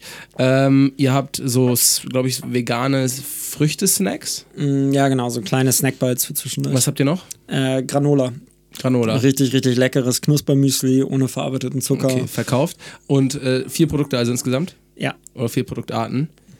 ich überlege gerade, ob ich das vergessen habe. Nee, Ja. das stimmt. Ähm, Lasse, was hat Sebastian nochmal gesagt, dass ähm, ein Konsum, eine Konsumgütermarke, um zu überleben, mindestens zehn Produkte braucht oder wie viele? Ja, ich glaube, ein paar mehr waren es. Also, Noch mehr. Ähm, er will ja, ich glaube, in zwei Jahren 300 Produkte haben oder, oder 3000 in 20 Jahren. Auf jeden Fall eine ganze Menge. Äh, und auch für, für, für euch wird es wahrscheinlich darum gehen, jetzt ähm, Stück für Stück mehr Produktkategorien dazuzunehmen. Ähm, einfach weil für jedes Produkt die Marge so gering ist. Und von der Marge gibt ihr dann auch noch äh, 3 bis 6 Prozent des Umsatzes ab. Also echt schon ja, im Handel, ähm, im sogenannten FMCG-Markt auf jeden Fall echt ein starkes Stück. Ja. Ähm, Also was wir sind so haben ja- eure Pläne mit, mit Luca? Ähm, in welche Richtung äh, soll es gehen? Vielleicht von den Produkten her, vielleicht aber auch von den Projekten her. Also Ja. habt ihr Regionen ähm, im Auge ähm, und äh, Projekte im Auge, die ihr irgendwie äh, fördern wollt? Also, ähm, Ja, nee, ich will jetzt endlich mal ein großes Brett haben. So, endlich soll es mal groß werden jetzt. ja. Jetzt kommst du raus, du willst 6000 Produkte haben in 20 Jahren. Ähm, naja, unser Ziel ist in, in fünf Jahren 100 Millionen Menschen helfen. Ne? Also das ist das große Brett, was wir bohren wollen. Ähm, das ist, also innerhalb der nächsten fünf Jahre, Jahren wollen wir 100 Millionen Menschen helfen. Das ist unser Ziel. Ist Und- das dann auch 100 Millionen Umsatz? Das sind 100 Millionen verkaufte Produkte. Ja. Also ist das eher 300 Millionen Umsatz in der Größenordnung. Äh, akkumuliert in den, fünf, in den Ja. nächsten fünf Jahren. Hm, ja, okay. Also wir haben, wir haben was Großes vor. Ähm, Ja. Wir haben, ähm, wenn du die Produkte anguckst, das waren ja die Kategorien, die du genannt hast. Ähm, wir haben in Summe aktuell bei Lyca 40 Produkte. Wenn du dir alle Produkte, also jede Sorte, jede Größe, ne? also Snackbites klein, groß, Eis klein, groß und so weiter. Ähm, wir werden, wir launchen jedes Jahr zwei bis drei neue Kategorien, auf jeden Fall. Und ähm, da wird es dieses Jahr, also Granola ist dieses Jahr dran, im Herbst kommt noch einiges. Ähm, da wird's, ja, da, da hören wir definitiv nicht auf.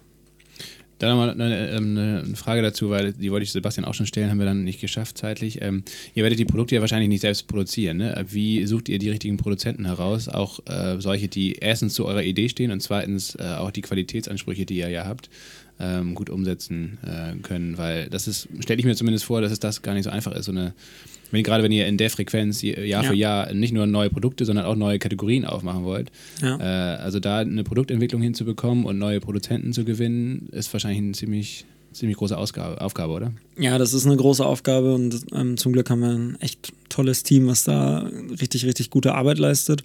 Ähm, wir suchen meistens nach Manufakturen im Biobereich, die seit Jahren keine ja, also wo, andersrum, ich, die wenig Innovation haben, aber sehr, sehr hohe Qualität. Und das sind meistens für uns die richtigen Partner, weil die ein extremes Produktions-Know-how mitbringen und auch, das sind so die Ur-Bio-Pioniere, die oft eine extrem krasse Qualität mitbringen, aber es nicht verstanden haben, diese Qualität so zu kommunizieren, dass das im Massenmarkt funktioniert, es vielleicht auch nicht wollten. Also die zufrieden waren damit, in einem Naturkostladen zu stehen und zu sagen, das reicht uns. Und ähm, das sind gute Partner für uns, weil die den gleichen Anspruch an die Produkte haben, den wir auch haben und auch an die Lieferkette und da auch echt cool sind. Also ähm, wir haben zum Beispiel mit Rapunzel zusammen Tonka-Brunnen gesourced, so, was ein super schweres Thema ist und Rapunzel einfach eine geile Lieferkette hat und so ein krass geiles Unternehmen ist. Ähm, da gibt es also immer mehr solcher Beispiele, wo wir eine sehr langfristige Partnerschaft suchen. Ähm, unsere Eismanufaktur, mit der wir 2013 die ersten Rezepte für 2012 sogar für Berry Joy gemacht haben, ist immer noch einer unserer Partner für unser Eis. Und ähm, zwischenzeitlich also die sind mit uns mitgewachsen so und das ist einfach mega geil und das macht am Ende auch ein Geschäft aus. Also wie arbeitest du miteinander, wie arbeitest du mit deinen Kunden, wie arbeitest du mit deinen Partnern? Und ähm, ja, der Inhaber von der Eismanufaktur war dann auch letztes Jahr bei unserer eine Million Schuhmahlzeiten-Feier dabei. Und das ist einfach un mir unglaublich wichtig, weil am Ende ist das, wie wir unsere Zeit verbringen, das, wie gehen wir mit anderen Menschen um. Und ähm, das gilt im Business genauso wie im Privaten. Und ähm, ja, das ist eine große Aufgabe und gleichzeitig wird die jedes Jahr einfacher, weil wir immer mehr Menschen kennen und weil ähm, die, ja, das Netzwerk wird einfach besser und unser Zugang zum Handel wird besser und dadurch können wir viel, viel schneller auf Mengen kommen, die uns erlauben, Produkte schneller zu entwickeln. Hm. Ähm, Ihr macht ja letztendlich nicht nur mit eurem Produkt oder mit eurem Geschäftsmodell äh, es ganz anders als, als viele ähm, normalen ähm, Wettbewerber von euch, sondern äh, auch intern bei euch macht ihr einiges anders. So. Ich hab, wir haben interessante Blogartikel von dir gelesen, die auch sehr zu empfehlen sind. Äh, äh, es geht äh, da um transparente Gehälter zum Beispiel, es geht um äh, ja, viel Mitsprache und flache Hierarchien. Also dass, dass du schon großen Wert darauf legst, dass auch deine Mitarbeiter und Mitarbeiterinnen ähm, ja, möglichst unternehmerisch denken und, und handeln, glaube ich, wenn ich das so richtig rausgelesen habe. Kannst du da nochmal so ein bisschen drauf eingehen? Ähm, erstens, wie du, wie du oder vielleicht auch deine Mitgründer darauf gekommen seid, da was anderes zu machen, als es vielleicht ein herkömmlich BWL-Ansatz wäre und äh, was ihr ganz konkret äh, anders macht. Also, das fing natürlich mit diesem dualen Studium, über das wir vorhin geredet haben, an, dass ich einfach gemerkt habe, so möchte ich auf gar keinen Fall arbeiten. So, warum muss ich mich stressen, um acht bei der Arbeit zu sein ähm, und kann vielleicht nicht morgens irgendwie bis Viertel nach acht Sport machen und dann zur Arbeit gehen oder wenn ich am Abend vorher irgendwie lange unterwegs war, erst um zehn kommen oder um elf. Also das, es muss doch egal sein, wann ich meine Arbeit erledige, solange ich sie gut erledige. Das habe ich nie verstanden und ich habe bis heute noch niemanden gehört, der mir eine gute Antwort darauf gegeben hat, warum das nicht funktioniert. Gibt es meiner Meinung nach auch nicht. Ähm, und also da fing es schon an. Dann hatten wir eine klassische Struktur mit irgendwie drei Gründern als Geschäftsführern und meine Mitgründer sind 2016 ähm, von Bord gegangen aus unterschiedlichen privaten, also mein einer Mitgründer hatte ein ziemlich krasses Burnout, was echt ein, echt ein Thema war. Ähm, und meine andere Mitgründerin ähm, wollte nochmal was komplett anderes selber gründen. Und dadurch war das war ich an einem Punkt, wo ich mich fragen musste, okay, wie, also A, möchte ich es weitermachen? Klar, weil ich viel zu krass für diese Vision brenne. Ähm, B, wenn ich das jetzt weitermache, wie? Und das bedeutete für mich in dem Moment ganz, ganz klar, dass ich also da habe ich es für mich einfach auch runtergeschrieben und das war für mich so ein, ich möchte jeden Morgen ins Büro kommen mit Menschen, die mich inspirieren, die mich pushen und deswegen gibt es bei uns keine Festangestellten oder so, sondern es gibt nur Owner und natürlich haben wir alle feste Arbeitsverträge, aber das bedeutet, jedes Teammitglied bei uns gehört die Firma und jedes Teammitglied bei uns ähm, hat finanzielle Anteile und Mitsprache auf gesellschaftlicher Ebene und das ist ja, ist für mich ein ganz, ganz essentielles Thema, weil das alle Strukturen, die du darauf aufbaust, komplett änderst. Und ähm, das hängt ein bisschen mit einfach, was für eine Grundannahme triffst du. Also was ist deine Grundannahme, dass Menschen motiviert sind oder ist deine Grundannahme, dass Menschen demotiviert sind? Ähm, und ich glaube, das hängt krass vom Kontext ab und so weiter. Aber wenn du grundsätzlich davon ausgehst, dass Menschen motiviert sind, dann baust du ganz, ganz andere Systeme auf, als du sie aufbaust, wenn du davon ausgehst, dass Menschen demotiviert sind. In den meisten Unternehmen wird aber diese Grundannahme hinter den Systemen nie hinterfragt, sondern es gibt halt eine Stechuhr, weil die gab es schon immer, das hat man schon immer so gemacht. Man muss halt die Urlaubstage festhalten, weil das hat man auch schon immer so gemacht und so weiter. Also alle Systeme, die man so kennt, die gibt es einfach so. Und es hat nie jemand in diesen Unternehmen mal hinterfragt, warum muss eigentlich jemand festhalten, wer wann in Urlaub fährt. Das ist totaler Quatsch. Also es muss niemand festhalten. Es ist keine relevante Kennzahl für irgendwen. Es sagt nichts über einen Unternehmenserfolg aus. Was festgehalten werden sollte, sind die ganz, ganz kleinen Ergebnisse von jedem. Und über die sollten wir reden und stimmen die und bewegen uns in die richtige Richtung. Ähm, und wenn die stimmen, dann ist doch scheißegal, wann jemand im Urlaub war oder ist oder nicht. Mhm. So. Und ähm, das ist, also da in dem Moment, wo ich alleine war, konnte ich das halt auf einem weißen Blatt Papier mir überlegen und ähm, dann Step by Step aufgebaut. So. Und ähm, einiges davon war bewusst, anderes davon war unbewusst, weil ich auch einfach faul bin in gewissen Dingen und einfach keinen Bock habe, irgendwie Urlaubsplane zu messen, äh, Urlaubstage zu irgendwie nachzuvollziehen. Ja. Das ist mir doch scheißegal. Ja. Wahrscheinlich könnten deine Kollegen auch einfach so sagen, dass sie, die haben nur 20 Tage gemacht, du wüsstest eigentlich gar nicht, ob es 29 oder halt eben 19 oder 20 Urlaubstage waren. Du, ich habe aktuell überhaupt gar keine Ahnung. Ja, ja. Das Einzige, was ich wirklich mache, ist, ähm, dass ich in jedem Feedbackgespräch ähm, versuche nachzufragen, ob sie schon genug Urlaub dieses Jahr gemacht haben, weil ich als Geschäftsführer dafür hafte, wenn sie es nicht tun. Ja. Also wenn sie ihren gesetzlichen Mindesturlaub nicht nehmen, dann äh, habe ich ein Problem. Und deswegen ähm, steht auch im Arbeitsvertrag drin, dass sie sich verpflichten, mindestens ihren gesetzlichen Mindesturlaub zu nehmen, ja. damit ich nicht ganz, ähm, damit ich nicht äh, irgendwie ähm, ja, Probleme bekomme. Ähm, und darauf versuche ich mega krass zu achten, dass mhm. halt das Team genug Pausen macht und dass es ähm, sich, nicht, sich nicht selber ausbeutet. Ähm Wir haben auch ein bisschen in äh, eurem Blog gestöbert und ähm, ihr habt ja außerdem, also nicht nur ein sehr freiheitliches Urlaubssystem, sondern auch ein transparentes Gehaltssystem, oder? Ja. Also bei euch weiß jeder, was jeder verdient. Äh, es, ja, es kann jeder wissen. Also ich kann es dir aktuell auch nicht sagen, weil ich es mir okay. nicht angucke. Also es ist nicht so, dass jeder weiß. Doch, es gibt eine Tabelle, kannst nach, kannst Dann kannst du es nachschauen. Ja, okay, also nicht nur die Kriterien sind transparent, sondern sozusagen letzten Endes dann auch. es ist komplett alles transparent, aber jeder weiß das, würde so heißen, so, hey Felix, was verdient der und der? Und ich könnte es dir sofort sagen. Nee, ja, keine nee, Ahnung. Okay. Und ähm, gut, jeder hat Zugang dazu, zu den genau, Informationen. Ja. Ähm, macht ihr das auch öffentlich, das Gehalt? Ja, also ich habe das schon öfters mal in Interviews erzählt. Also wir haben ein Netto-Basisgehalt, was wir gemeinsam festgelegt haben. Und dann kriegst du für unterschiedliche Dinge, die du mitbringst, wie viel Erfahrung du mitbringst, wie viel Ausbildung du mitbringst und so weiter, kriegst du Punkte. Und ähm, pro Punkt kriegst du quasi einen Prozentsatz mehr. Und dieses Netto-Basisgehalt, das ist alles immer auf Netto-Basis. Mhm. Dieses Netto-Basisgehalt legen wir einmal im quasi, also einmal pro halbes Jahr gemeinsam fest und die Punkte, also die Prozentsatz auch, also wie krass der sich verändert. Und mhm. ähm, das heißt, es ver verändert sich ständig, je nachdem, wie gut es uns als Firma geht und was wir, also wir sitzen wirklich dann mit allen gemeinsam zusammen und sagen, okay, wie war das letzte halbe Jahr, was haben wir an Geld, wie wollen wir wachsen? Und was können wir pro Monat in Summe ausgeben, ungefähr, grob. Und ähm, von diesen von diesem Betrag, wie viel wollen wir in unsere Gehälter investieren, was wollen wir in andere Themen investieren. Und dann ist es halt eine unternehmerische Entscheidung, gemeinsam zu entscheiden, was ist der Netto-Basissatz, den wir uns allen zahlen und was ist der Prozentsatz.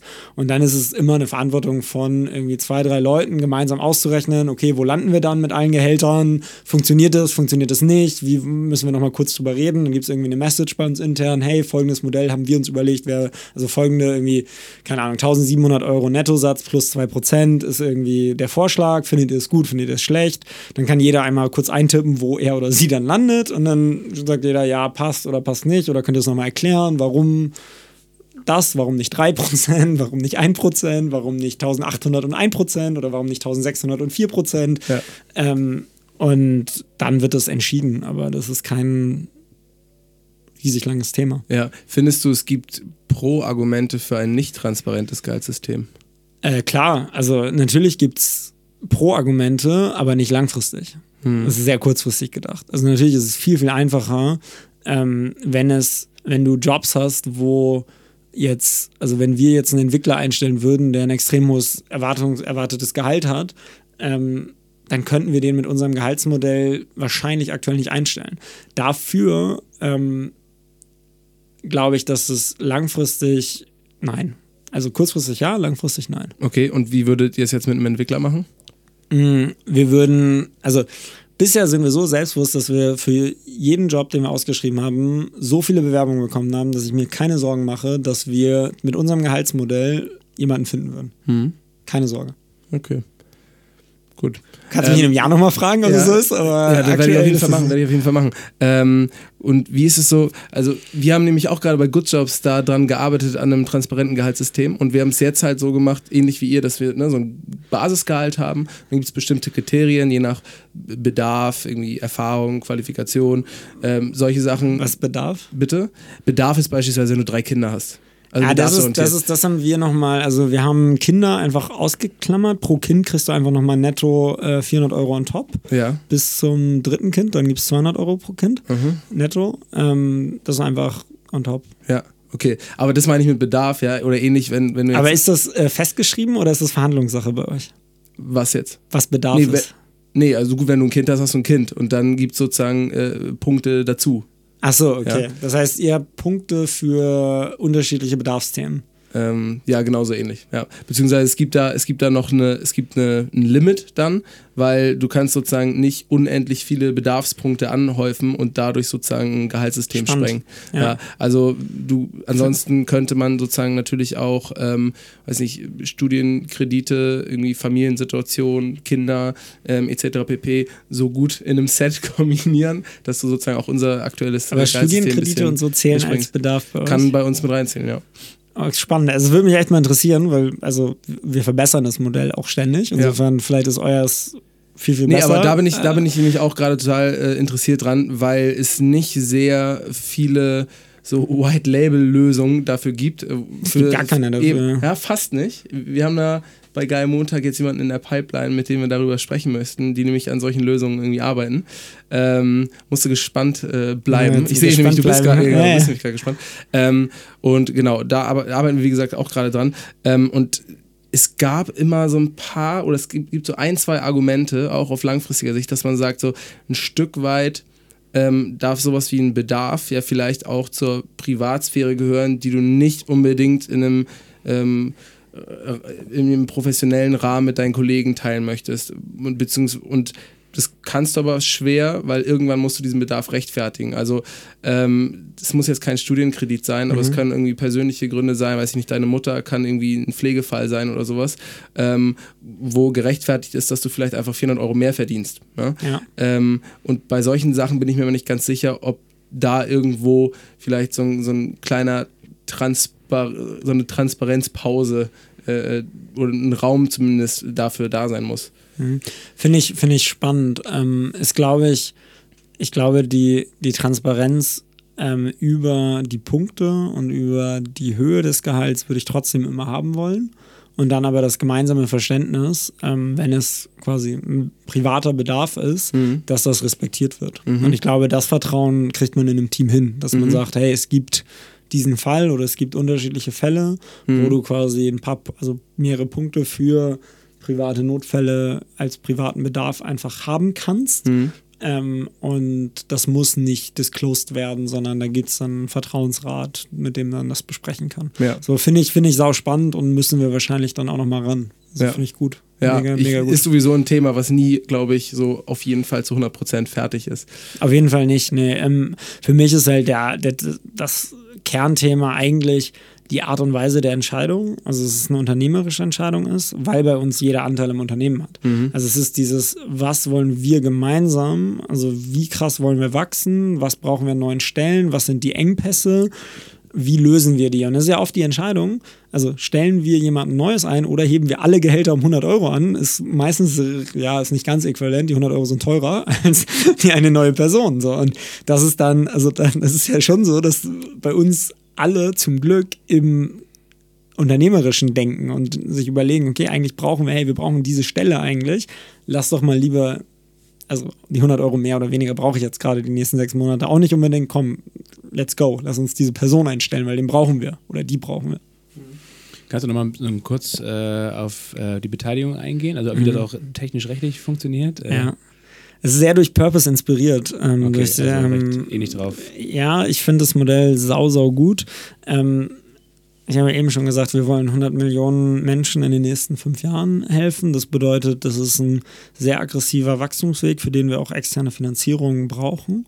Ähm, und da bin ich mir noch nicht sicher, dass das Purpose-Modell schon weit genug ist, was Eigenkapitalfinanzierung, was Wachstumsfinanzierung im, also es gibt einfach für Venture Capital und Private Equity und so ist das Modell noch nicht, meiner Meinung nach noch nicht marktreif. Ich hoffe, dass die Jungs das schaffen, dass das so populär wird, dass es dann auch funktioniert. Genau das gleiche haben wir zu, oder die Frage, die haben wir auch Armin häufiger mal Er gestellt. hat da auch eine ganz gute Antwort ich weiß, er, Armin hat auch Insofern- für jede Frage eine gute Antwort. Ja. ja, ähm, insofern alles gut. Er weiß das auch, dass ich das so denke.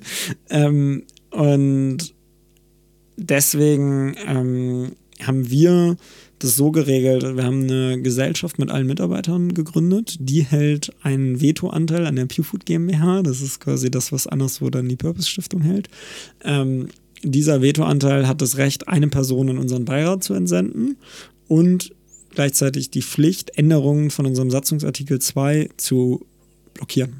Und ähm, in diesem Satzungsartikel 2 ist ein Mindestmaß vom Umsatz, was in unsere sozialen Projekte fließen muss, definiert. Das darf dann auch nie unterschritten werden. Ähm, und quasi unser sozialer Zweck und all das, was uns wichtig ist. Ähm, das heißt, das kann niemals geändert werden. Gleichzeitig ist der Beirat das, was anderswo eine Gesellschafterversammlung ist. Und der besteht aus Gründervertreter, nicht mich, ähm, darf ich nicht, ähm, Investorenvertreter und Teamvertreter. Und die, Drei Leute. Ähm, ja, es geht jetzt hoch auf fünf quasi, aber die, genau, also Investorenvertreter, Mehrzahl, ähm, Gründervertreter, äh, Teamvertreter. Und dadurch haben wir in einem Beirat immer, solange wir einen der Investorenvertreter überzeugen können, haben wir immer eine Mehrheit. Wenn alle Investorenvertreter was doof finden, was wir doof finden, ähm, was wir machen wollen, dann haben die quasi eine Möglichkeit, uns zu blockieren. Ähm, das ist aber vom, also das ist das Mitbestimmungsrecht. Also quasi das, das Team ist immer in diesem Beirat vertreten und die Stimme vom Team ist immer im Beirat vertreten. Ähm, auf der finanziellen Seite ist es über ein Mitarbeiterbeteiligungsprogramm geregelt, was ähm, wo aktuell knapp es geht jetzt hoch auf knapp 30 Prozent von der Company drin sind, ähm, wo jedes Teammitglied Anteile bekommt. Und ähm, das strukturieren wir gerade noch weiter aus, wo es darum geht, wie differenzieren wir das zwischen jemandem, der Geschäftsführer wird oder jemandem, der Prokurist wird und so.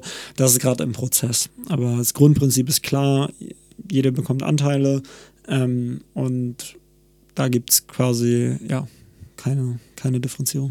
Wow, und äh, für Leute, die dann aus dem Unternehmen ausscheiden, ähm, die müssen dann ihre Anteile abgeben oder wie? Je nachdem, wann du das tust und wie du das tust. Also ähm, diese Anteile laufen über eine fünf Jahres Vesting. Das ähm, heißt, jeden Monat, den du da bist, verdienst du dir quasi ein Sechzigstel der Anteile. Ähm, wenn du früher als nach zwei Jahren das Unternehmen verlässt, dann musst du alle ab, also dann sind die alle weg. Wenn du quasi nach 25 Monaten verlässt, kannst du quasi 25 Sechzigstel behalten. Und so geht es quasi die Monate weiter. Ja.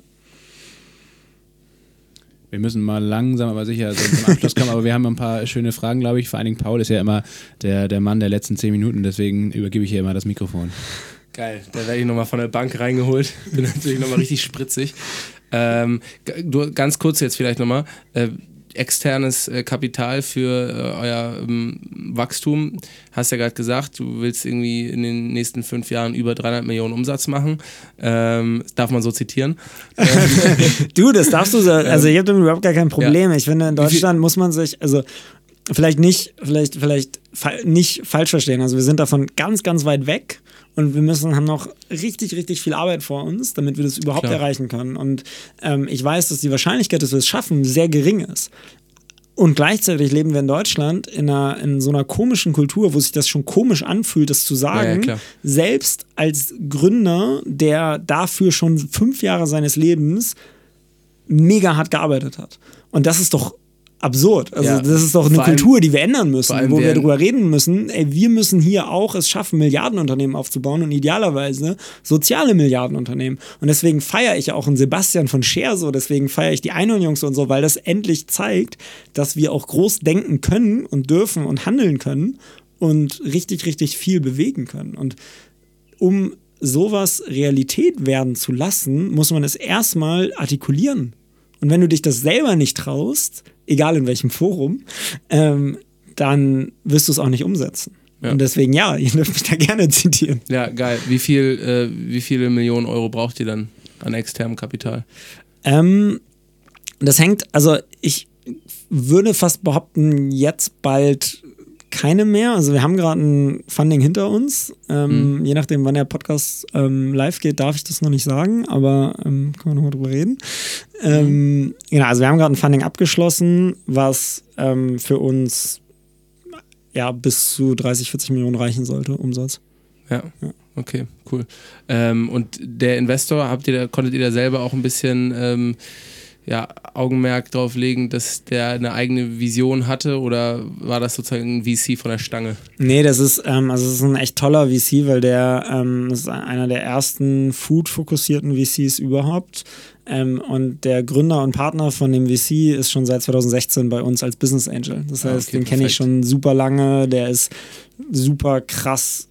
Also dieses Thema soziale Mission, all diese Dinge, die wir machen, ähm, findet er großartig. Er findet es immer ein bisschen, also er challenged gewisse Dinge, so was die Unternehmenskultur angeht, dann auch und findet das natürlich auch alles ungewöhnlich. Aber ähm, da ist einfach ein super hohes Vertrauenslevel da und das ist natürlich sehr wertvoll. Mhm. Ähm, so, und jetzt kommen nämlich die letzten, jetzt kommen so die, die letzte Fragestufe, ja, pass auf. Ähm, also ich fand das nämlich ganz spannend, was du vorhin ähm, gesagt hast, beziehungsweise wie du, wie du so auch dann deine, die Geschichte erzählst, wie du überhaupt dazu gekommen bist. Ne? Weil für mich äh, ist der Faden noch nicht so ganz rot oder so zusammenhängend, ähm, weil ich da irgendwo noch so diesen, dieses Moment stark vermisse, wo aus dem Felix, der an der Nordakademie irgendwie BWL mehr oder weniger studiert, ja, und da aber auch gleich gefrustet von ist, wie aus dem so ein in allen Lebens- und Denklagen ein sehr, sehr conscious, ein sehr bewusster Typ wurde. Weil theoretisch hätte jetzt aus der Außenperspektive der gleiche Felix, der dann irgendwie in Harvard studiert hat, auch zurückkommen können und sagen können, gut, ich skaliere jetzt irgendein Startup-Ding hoch, weil irgendwie mhm. clever genug bin ich, ich habe eine gute Ausbildung gehabt und irgendwie, ich kann auch socialisen, mir deswegen ein Netzwerk aufbauen, ja. Aber trotzdem hast du ja nicht nur gesagt, das muss jetzt irgendwie nachhaltig sein, sondern bist dann auch noch ein Typ, der das nicht nur einfach nutzt, um ein cooles Alleinstellungsmerkmal im Eisfach zu haben, sondern der selber sich auch noch den zusätzlichen Stress macht und sagt, okay, ich will jetzt ein transparentes Gehaltssystem, bei uns gibt es so viel Urlaub, äh, wie es geht und äh, die Mission dahinter muss halt einfach stimmen. Ja? Und ich habe auch einen Blogartikel von dir gelesen, wo du, glaube ich, einen offenen Brief nach irgendeinem Urlaub, ich glaube, an deine männliche Belegschaft äh, geschrieben hast. nee, an meine männlichen Freunde. An deine okay, aber an deine männlichen Freunde geschrieben hast. Das hätte genauso gut aber auch eine männliche Belegschaft äh, hätte gehen können, wo du gesagt hast, so im O-Ton so ein bisschen, ey Leute, ähm, wenn ihr jetzt glaubt, dass ihr nur keine Sexisten seid, weil ihr irgendwie im Büro jetzt vielleicht nicht irgendwelche Showy-Sprüche bringt, dann stimmt es nicht, weil wenn ihr gleichzeitig dann auf Mallorca oder sonst wo im Urlaub, ja, Frauen in dem Fall jetzt, auf irgendwie Körperteile reduziert, selbst wenn ihr es nur denkt, ja, macht ihr euch damit eigentlich selber zum Sexisten, weil aus den Gedanken wird letzten Endes auch euer Charakter, ja, und hast deswegen daran appelliert, dass man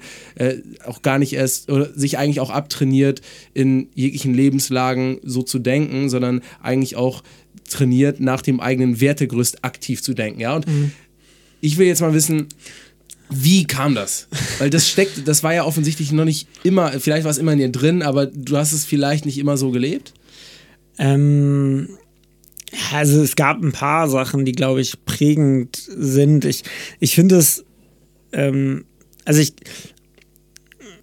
was ich vielleicht vorwegschieben muss, ich glaube auch nicht, dass es unausweichlich war, dass ich so ein Unternehmen gründe. Es hätte auch gut so enden können, dass ich irgendwie im Consulting ende und da irgendwie was mache und ja. ähm, irgendwie da Karriere mache und irgendwie denke, so, ja, ist cooles, cooles Leben, verdient gut Geld, danke, ciao. Ähm, weiß ich nicht, ob das unausweichlich war, dass, es, dass ich diesen Weg gegangen bin, weil ich glaube, es ist sehr, sehr leicht, also in dieses Narrativ zu verfallen und zu sagen, so, es war unausweichlich, weil da ist das passiert, dann ist ja, das klar. und deswegen hat er das gegründet. Ähm, für mich, also ich bin in einem Haushalt groß geworden, wo immer alles hinterfragt wurde und wo ich auch immer alles hinterfragen durfte und auch immer mitdiskutieren durfte, auch wenn ich nur ein kleiner, irgendwie zehn Jahre alte Pimpski war.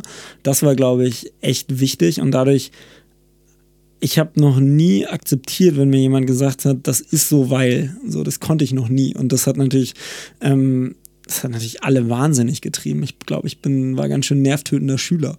Ähm, das also ein einschlagendes Ereignis, ähm, was immer so wunderschön als Headline kommt, ist, ich habe mir beim Kitesurfen mit 17 das Genick gebrochen. So, das ist ein ähm, definitiv Moment, in dem mein Level an Reflexion nochmal krass sich verändert hat. Ähm, davor ähm, Profikiter irgendwie als Plan, ähm, nicht besonders erfolgreich, aber egal, das war der Plan. Ähm, und irgendwie auf einem ja, ähm, auf einem guten Weg. Wobei mein bester Freund, der mich kennt, seitdem ich zwei bin, auch sagt, Felix, das, also du warst auch schon vorher reflektiert. Aber natürlich war das für mich ein Moment, wo ich nochmal ähm, für mich sehr, sehr klar, wo mir sehr, sehr klar vor Augen geführt worden ist, wie endlich das Leben ist und dass ich irgendwie dieses, diese Zeit hier möglichst gut nutzen möchte. Und das ist ein krasser Motivator für ganz viele Dinge. Und ähm, gerade natürlich auch in den Zeiten in den letzten fünf Jahren, wo du irgendwie an einem Montag aufwachst und nicht weißt, wie du am Donnerstag Gehälter zahlen kannst, ähm, hilft das schon zu wissen, so, ey, du bist gesund, alles andere ist scheißegal. So, alles andere kommt danach. Ähm, klar. Hm. Wie viele Tage hast du noch zu leben? Ähm, also ich habe heute Morgen, also ich, ich habe heute noch nicht so viel auf meinen Laptop geguckt. Ähm, es müssten irgendwie 17.862 sein. Vielleicht ist nagel mich nicht drauf fest. Ja, ja also du merkst ja, ich habe äh, schon mal irgendwo, glaube ich, in einem Interview auch von dir gehört, dass du irgendwo aus dem Stegreif die Zahl wusstest, die du durchschnittlich na, nach, nach der durchschnittlichen Lebenserwartung... Ja, das ist ein, ein Browser-Plugin. Das ist ein ah. äh, Chrome-Browser-Plugin, das nennt sich Death Clock. Gibst du einfach dein Geburtsdatum ein und dann zählt er runter. Ah, das ist also interessant. Also das ist, da kannst du mit jedem, wenn du jedes Mal, wenn du einen neuen Tab aufmachst, ne, ich bin heute den ganzen Tag durch Berlin gerannt, deswegen ähm, ja. habe ich nur kurz auf dem, im Zug vorhin die Zahl gesehen und habe sie, also wenn ich einen Tag am Laptop sehe, dann habe ich die schon sehr klar vor Augen. Ja, ähm, das ist interessant. Es gibt auch einen der größten YouTuber, Nas Daily heißt er, der verpackt immer äh, irgendeine Botschaft, meistens auch sehr humanistisch und irgendwie so lebensbejahend, innerhalb von einer Minute in ein Video und ähm, ja, hat eine riesen Reichweite sich aufgebaut und der trägt nämlich immer ein T-Shirt mit einem ja, iPhone-Akku drauf, wo halt die Prozentzahl von seinem Restleben quasi noch angezeigt Geil. wird. Ja? Und ähm, ja, das finde ich eigentlich ist auch ein ganz interessantes Konzept. Also manche würden ja sagen, oh, das primet dich ganz schön negativ für deinen Alltag, weil du eigentlich immer mit, mit äh, dem, mit einem Rest quasi äh, konfrontiert wirst. Aber ich finde es eigentlich äh, auch im Gegenteil einen schönen und sehr bewussten äh, Gedanken und irgendwie eine Herangehensweise. Ähm, Darf ich kurz? Ja, bitte, mach also, das. Also, ob es negativ ist, hängt ja davon ab, ob du das negativ findest. Ja, klar. Also, ich finde es total also, hä, wie geil ist das denn, dass ich noch irgendwie über 17.000 Tage Zeit habe, ein geiles Leben zu haben. Was für ein fucking Luxus. Also Okay, muss ich einfach mal. ja, und was machst das- du, wenn da 60 Tage steht auf der Browser Death dann Clock? feiere ich die und dann äh, habe ich hoffentlich geile 60 Tage. Ja. Aber also du weißt es ja nicht. Mein Ja. Punkt ist ja, warum ich das da stehen habe, ist einfach nur, um mir immer wieder in Erinnerung zu rufen, ähm, weil auch ich selbst, jemand, der sich das Genick gebrochen hat und eigentlich das wissen müsste, auch ich vergesse manchmal, wie wertvoll unser Leben ist. Ja. Und dann bin ich in einem Industrieland wie Deutschland geboren worden, in bürgerlichen Haushalt. Irgendwie meine Mutter ist Lehrerin, mein Vater hat eine kleine Projekt. Also das ist so, ich pure Lotterie, purer Luxus in, in wenn du es auf eine globale Ebene ziehst, wo du sagst, okay, durch, nur dadurch, dass ich in Deutschland geboren bin, bin ich schon mal irgendwie ähm, in der absoluten globalen, quasi in einem globalen Umfeld ähm, die Lotterie gewonnen. Und Mhm. ähm, wir gehen so oft irgendwie aus der Tür und regen uns darüber auf, dass es regnet. Ähm, so und vergessen, dass es irgendwie geil ist. Wir können merken, es regnet. ähm, dass ja für mich das echt krass positiv ist und ähm, einfach nur eins von vielen Kleinigkeiten, ähm, die es wert machen, irgendwie jeden Tag richtig, also einfach jeden Tag aufzustehen und zu sagen, es ist mega geil. Ja.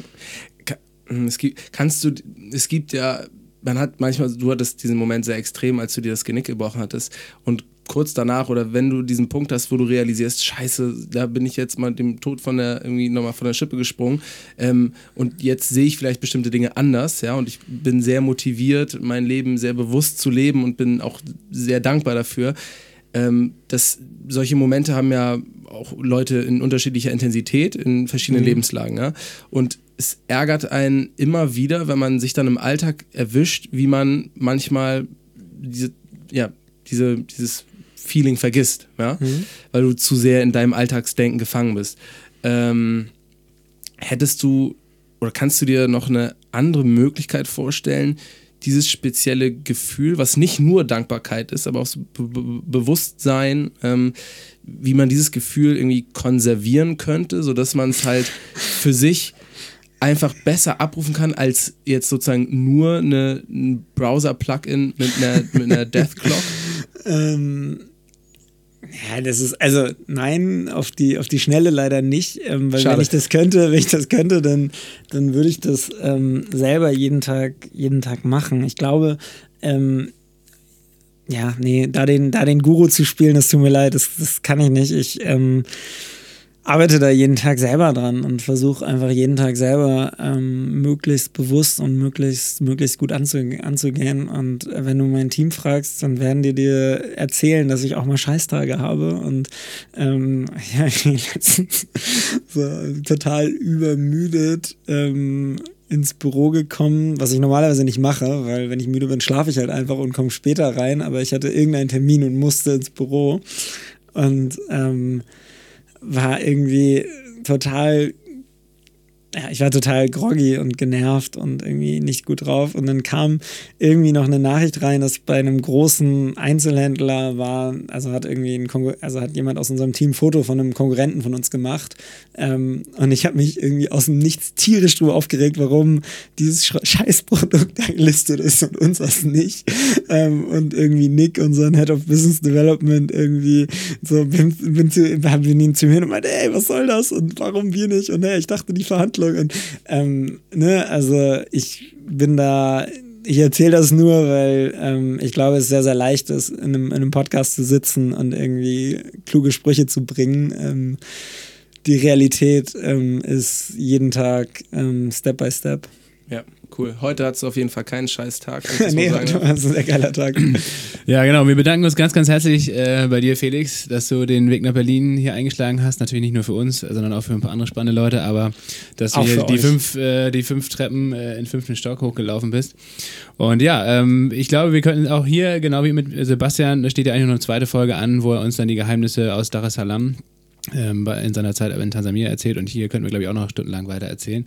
Ähm, aber es ist jetzt langsam Zeit, äh, das Ganze mal äh, abzuschließen und ähm, wir wünschen euch weiterhin sehr viel Erfolg, dass ihr auf jeden Fall eure Ziele erreicht, auch die natürlich ganz persönlich und äh, ja, freuen uns auf das nächste Treffen, auf das nächste Gespräch, vielleicht auf bei der bei einem kleinen Bierchen hier auf der Terrasse von Paul. Ich danke euch, dass, ihr, dass ich zu Gast sein durfte. Ja. Dankeschön. Ciao. Ciao.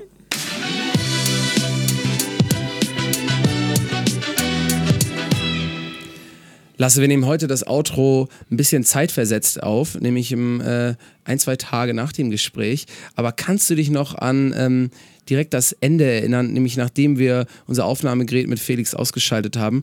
Da hat Felix uns nochmal so ein paar Live-Tipps gegeben. Ja, und ich muss ganz ehrlich sagen, diese Woche, also wir haben, um, für alle zum Verständnis, wir haben den Podcast am Montag aufgenommen, wie es sich für Geil Montag natürlich gehört. Äh, heute ist Freitag, äh, kurz vorm Wochenende und ähm, Felix hat uns erzählt, dass er ähm, an seinem Handy alle Push-Nachrichten komplett rigoros ausgeschaltet hatte. Und sein Homescreen völlig von Apps befreit hat. Genau, das heißt, jedes Mal, drauf. wenn er Nur das Telefon, nur ein Sonnenuntergang, jedes Mal, wenn er das Telefon aufmacht, dann sieht er erstmal nichts und macht sich erstmal Gedanken, was wollte ich überhaupt? Ja, weil ihr kennt das Problem sicherlich alle. Ne? Man, man holt das Handy aus der Tasche, macht dann den Homescreen auf und äh, wollte eigentlich irgendwas ganz Konkretes. Dann äh, ist man aber abgelenkt, geht zu Instagram, geht zu Spiegel Online oder sonst wohin. Und dann ist man dann eine Viertelstunde und äh, macht irgendeine Scheiße, die man eigentlich gar nicht machen wollte. Und dann hat man vergessen, was man eigentlich ursprünglich machen wollte. Ja. Und dann geht das ganze Spiel von vorne los. Ja. Äh, ich muss ganz ehrlich sagen, ähm, ähm, das fand ich auf jeden Fall richtig gut. Ich habe sofort alle Push-Nachrichten ausgestellt, noch an dem Abend, am Montagabend und mache das jetzt seit fünf Tagen, vier Tagen. Ähm, das ist richtig geil. Ja, cool. Und Es zur ist eine Belohnung. sehr entspannte Woche gewesen. Man, äh, es wirkt sofort, weil du einfach ähm, ja, definitiv nicht ganz so oft bei WhatsApp, Instagram, was du alles sonst so da aufs Ja. Handy bekommst, äh, Ja. äh, eincheckst. Und zur Belohnung hast du heute ein Paket äh, bei der Post oder vor deiner, vor deiner Haustür gefunden. ja, das war natürlich die absolute Oberkrönung. Ich stehe bei mir da zu Hause und dann kommt der Postbote und schiebt mir da irgendwie so zwei riesen Umzugskartons rein. Ich denke, Alter, was ist denn hier los? Äh, mega schwer die Teile. Hab auch gar nichts bestellt. Ich wollte es eigentlich erst ungeöffnet wieder zurückgeben und sagen, Klar. hier ist ein, ist ein Missverständnis. Mach ich auch immer. an. Aber es hat sich herausgestellt, dass Felix einfach mal äh, uns zwei riesen Kartons mit Lyca-Produkten geschenkt, also geschickt und geschenkt hat. Wow, also ihr seht, wenn ihr ich hier bin jetzt, den, die ganze ihr, Wohnung ist voll mit Lyca-Produkten. Wenn ihr im Paul geilen Podcast äh, mal interviewt werden wollt, schickt uns einfach irgendwie zwei Pakete. Ihr könnt uns bestechen. Ja. Ähm, wobei eigentlich, es Mach- war ja nachträglich. Das heißt, Ja, trotzdem. Also es geht, das, das funktioniert natürlich auch vorträglich. Das heißt also, ob wir euch dann einladen, ist eine andere Sache, aber wir essen auf jeden Fall gerne eure Schokoriegel oder was ihr uns da so schickt. genau, Real Talk einmal. Weißt du was? Dass Felix uns diese Tipps äh, zeigt mit den, mit den äh, äh, Apps und so, das zeigt natürlich, er ist natürlich schon auch jemand, der so ein kleiner Optimierer ist, ja. Ähm, und, und aber auf eine sehr sympathische und ein. Performer irgendwie auch, obwohl das fast schon so fies klingt, aber auf eine sehr sympathische Art und Weise. Und weißt du was, natürlich, wenn du ein Unternehmen hast mit irgendwie 40 Leuten und du willst irgendwie vielleicht mal, dass das Unternehmen 300 Leute hat, ja, und du behandelst nebenbei auch noch so viele Themen wie irgendwie transparente Gehälter, tolle Beteiligungsstruktur für jeden Mitarbeiter. Ja, und dann hat er uns noch erzählt, dass er das ganze Thema HR, also Personal. HR macht er auch noch selber, alleine macht. genau, Bei komplett. 40 Leuten macht er das noch selbst. Also ja, da da musst du auch ein bisschen optimieren, weil ansonsten hast du die Zeit gar nicht. Genau. Ja, also ich finde sowieso, also trotz Optimierung oder also ja, also obwohl er optimiert und so weiter, kann ich mir trotzdem nicht vorstellen, wie er das da alles hinkriegt. Aber ja, auf jeden Fall tough.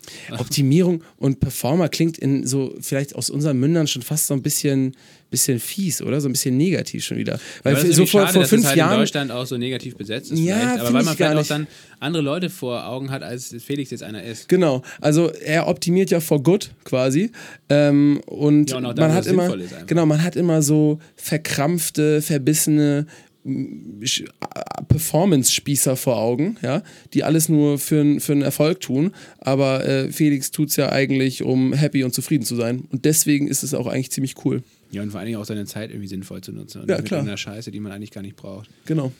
Und ich meine, wie oft, ja, wie gesagt, das Thema Handy hatten wir ja eben schon, aber wie oft macht man Sachen, aber auch irgendwie Verabredungen, die, wo man eigentlich, wo man einfach ja irgendwie zusagt, ohne drüber nachzudenken. Und wenn es dann, äh, wenn der Termin dann ansteht, dann denkt man, ach scheiße, jetzt habe ich irgendwie gar keine Zeit, mir passt das überhaupt nicht rein. Ich habe mir nicht, ich habe nicht nachgedacht, bevor ich dazu gesagt habe und Ja. so weiter und so fort. Oder kennst du es, wenn, wenn du äh, irgendwie einen Termin hast und dann sagt der Gegenüber ab und du freust dich innerlich und denkst, ah, ja, ist gar nicht so schlimm, äh, dass du absagst. Ja, es passt irgendwie alles. Ja, ja, bla, bla. Ja, ja. Das ist auch immer, und das ist ja irgendwie so der Standard heutzutage, glaube ich, in unserer heutigen Zeit. Und das erzählt doch irgendwie, oder sagt auch viel über einen selbst oder über uns alle aus, oder? Ja, es kann sein. Zu viele immer- Termine und wir sagen zu selten Tag voll. nein. Also ich ja. kenne das von mir auf jeden Fall, das ist, es ist immer zu viel. Ja, das kann schon gut sein, klar. Aber andererseits gibt es natürlich auch Termine, da weißt du, das muss ich jetzt mal machen, ja, weil es gemacht werden muss. Und dann bist du trotzdem froh, wenn es halt dann eben nicht passiert. Ja, natürlich, aber es, es, es meine, ich meine jetzt auch mit Terminen auch primär solche privaten Sachen, die man eigentlich gerne macht, also sich mit Freunden treffen oder was weiß Mhm. ich. Und die einen dann aber irgendwie so stressen, weil es eben einfach zu viel ist, weil man Mhm. den Tag schon wieder zu vollgeballert hat mit irgendwas. Ja, ich muss mir aber auch häufig einen Ruck geben, so bestimmte Sachen dann irgendwie privat zu machen. Und danach fand ich es dann toll, aber davor bin ich immer so ein bisschen so, boah, jetzt wirklich noch ein Ding oder noch ein Ding. Das heißt, es ist auch nicht immer ganz so einfach äh, zu lösen, weil häufig ist es auch so, dass es dann gut ist, dass man es macht. Aber gut, das ist auch eine Typfrage, sehr unterschiedlich. Bei Felix, wenn ich an ihn zurückdenke, dann werde ich auf jeden Fall fast schon richtig nostalgisch, weil der auch so richtig herzlich gut gelaunt war dem hast du in die Augen geschaut und da hast du einfach gemerkt, der hat irgendwie Bock auf alles und der ist so richtig interessiert daran, was man ihm für Fragen stellt und er möchte dir auch richtig ernst und wahrhaftig antworten. Das macht irgendwie Spaß. Ja, das stimmt. Das war auf jeden Fall ein, einer unserer Gäste der hier, die sehr, sehr begeistert Mann, und alter. Schwede, wie viel, um, also was machen die an Umsatz und wie viel will der noch machen? Der will in den nächsten drei, vier, fünf Jahren 300 Millionen Umsatz machen. Ja, ist schon ambitioniert. Das ist schon krass, ja. also das. Dafür wiederum war der echt entspannt. Ja, also und vor allen Dingen macht er das, glaube ich, so mehr oder weniger auch alles alleine. Ich weiß gar nicht, ob da jetzt mittlerweile jemand, also seine beiden Mitgründer sind ja ausgestiegen, hat er, glaube ich, Ja, was heißt alles wieder- allein? Das sind 40 Leute da Er bei hat- Lüker. Nee, nee, also ja genau, aber ich meine in der Führung des Unternehmens. Er hat aber, glaube ich, jetzt neue Leute dazu bekommen. Also Ja. von daher äh, muss man das wieder relativieren, was ich gesagt habe. Aber ähm, ja, also insgesamt große, große Pläne und, ähm, und wie er diese ganze Geschichte da äh, aufgezogen hat. Ähm, vor allen Dingen fand ich den Vergleich zu Cher total spannend. Ne? Also Sebastian auch ein cooler Typ. Äh, aber der hat letztendlich direkt am Anfang da den großen äh, Hit gelandet mit, mit dem Vorstand von Rewe und da von, vom Start weg in 5000 Läden. Ja. Felix ist hier einmal kreuz und quer durch Deutschland zwei Jahre getourt oder drei Jahre und hat da die, die Klinken geputzt bei den Edeka und Rewe-Märkten. Ey, das ist Boah, die allerhärteste ja. Aufgabe überhaupt. Ja, auf ich jeden habe da Fall. allerhöchsten Respekt vor. Der hat Also, sich da krass durchgebissen und ähm, ja, bei, bei das ist das ist halt irgendwie bei ihm auch was, wo man denkt, ja, kommt nicht von ungefähr. Nee, also auf jeden Fall ist das kein, kein, kein Wunder oder keine, keine Überraschung, dass Luca jetzt äh, so erfolgreich ist, sondern das äh, hängt auch ganz viel mit Felix selbst zusammen, ja. Ja. Seiner Persönlichkeit ja, und seiner Motivation dahinter. Ja, ey. Auf jeden Fall haben wir jetzt sehr viel zu essen und zu trinken hier, Paul. Ich, Das auf jeden ähm, Fall, kann ein bisschen was wegsnacken. Auch ich muss ganz ehrlich sagen, ich habe vorher, ich habe das Eis mal probiert vorher. Ähm, hast den du Cold probiert? Brew kannte ich auch schon. Aber jetzt habe ich äh, von Felix hier so diese ganzen Snack-Bites und so weiter geschickt bekommen und die kann man ja einfach so krass wegsnacken, ne? Ja. Das ist ja Wahnsinn. Ich war ein bisschen traurig. Das Einzige, also wenn man jetzt hier noch mal so ein Haar in der Suppe finden möchte, das Einzige, was ich natürlich gerne dabei gehabt hätte, ist dieses Granular-Müsli, von dem er so geschwärmt hat. Das war leider jetzt nicht dabei. Aber ist es denn schon auf dem Markt? Ich glaube, Ja, es war noch vielleicht- nicht auf dem Vielleicht Markt. kommt das auch erst. Aber das muss ich dann, wenn es dann irgendwann mal kommt, oder vielleicht kaufe ich es auch einfach mal ein. Da muss ich nochmal probieren. Also Aber ganz all kurz- die Sachen, ja. äh, die wir bekommen haben, äh, absolute Kaufempfehlung. Okay, und Abschlussstatement von mir. Ich gönne das Felix und ich bin so richtig gespannt drauf und hoffe, dass äh, Lüker in ein paar, in zehn Jahren irgendwie ein Milliarden, ein soziales Milliardenunternehmen ist, weil was ich definitiv sagen kann, ohne alle DAX-Vorstände zu kennen, die wir in Deutschland haben, wir brauchen auf jeden Fall mehr äh, äh, Leute an der Spitze von großen Unternehmen, die wie Felix drauf sind. Ja, kann ich unterschreiben. Ja, Guter Schlusssatz, Paul. Dankeschön. Klappt ja oft nicht bei dir, aber heute bist du gut drauf. Ja, heute war ich mal zum Schluss auch wach. Top. Bis dann. Bis nächste Woche. Ciao.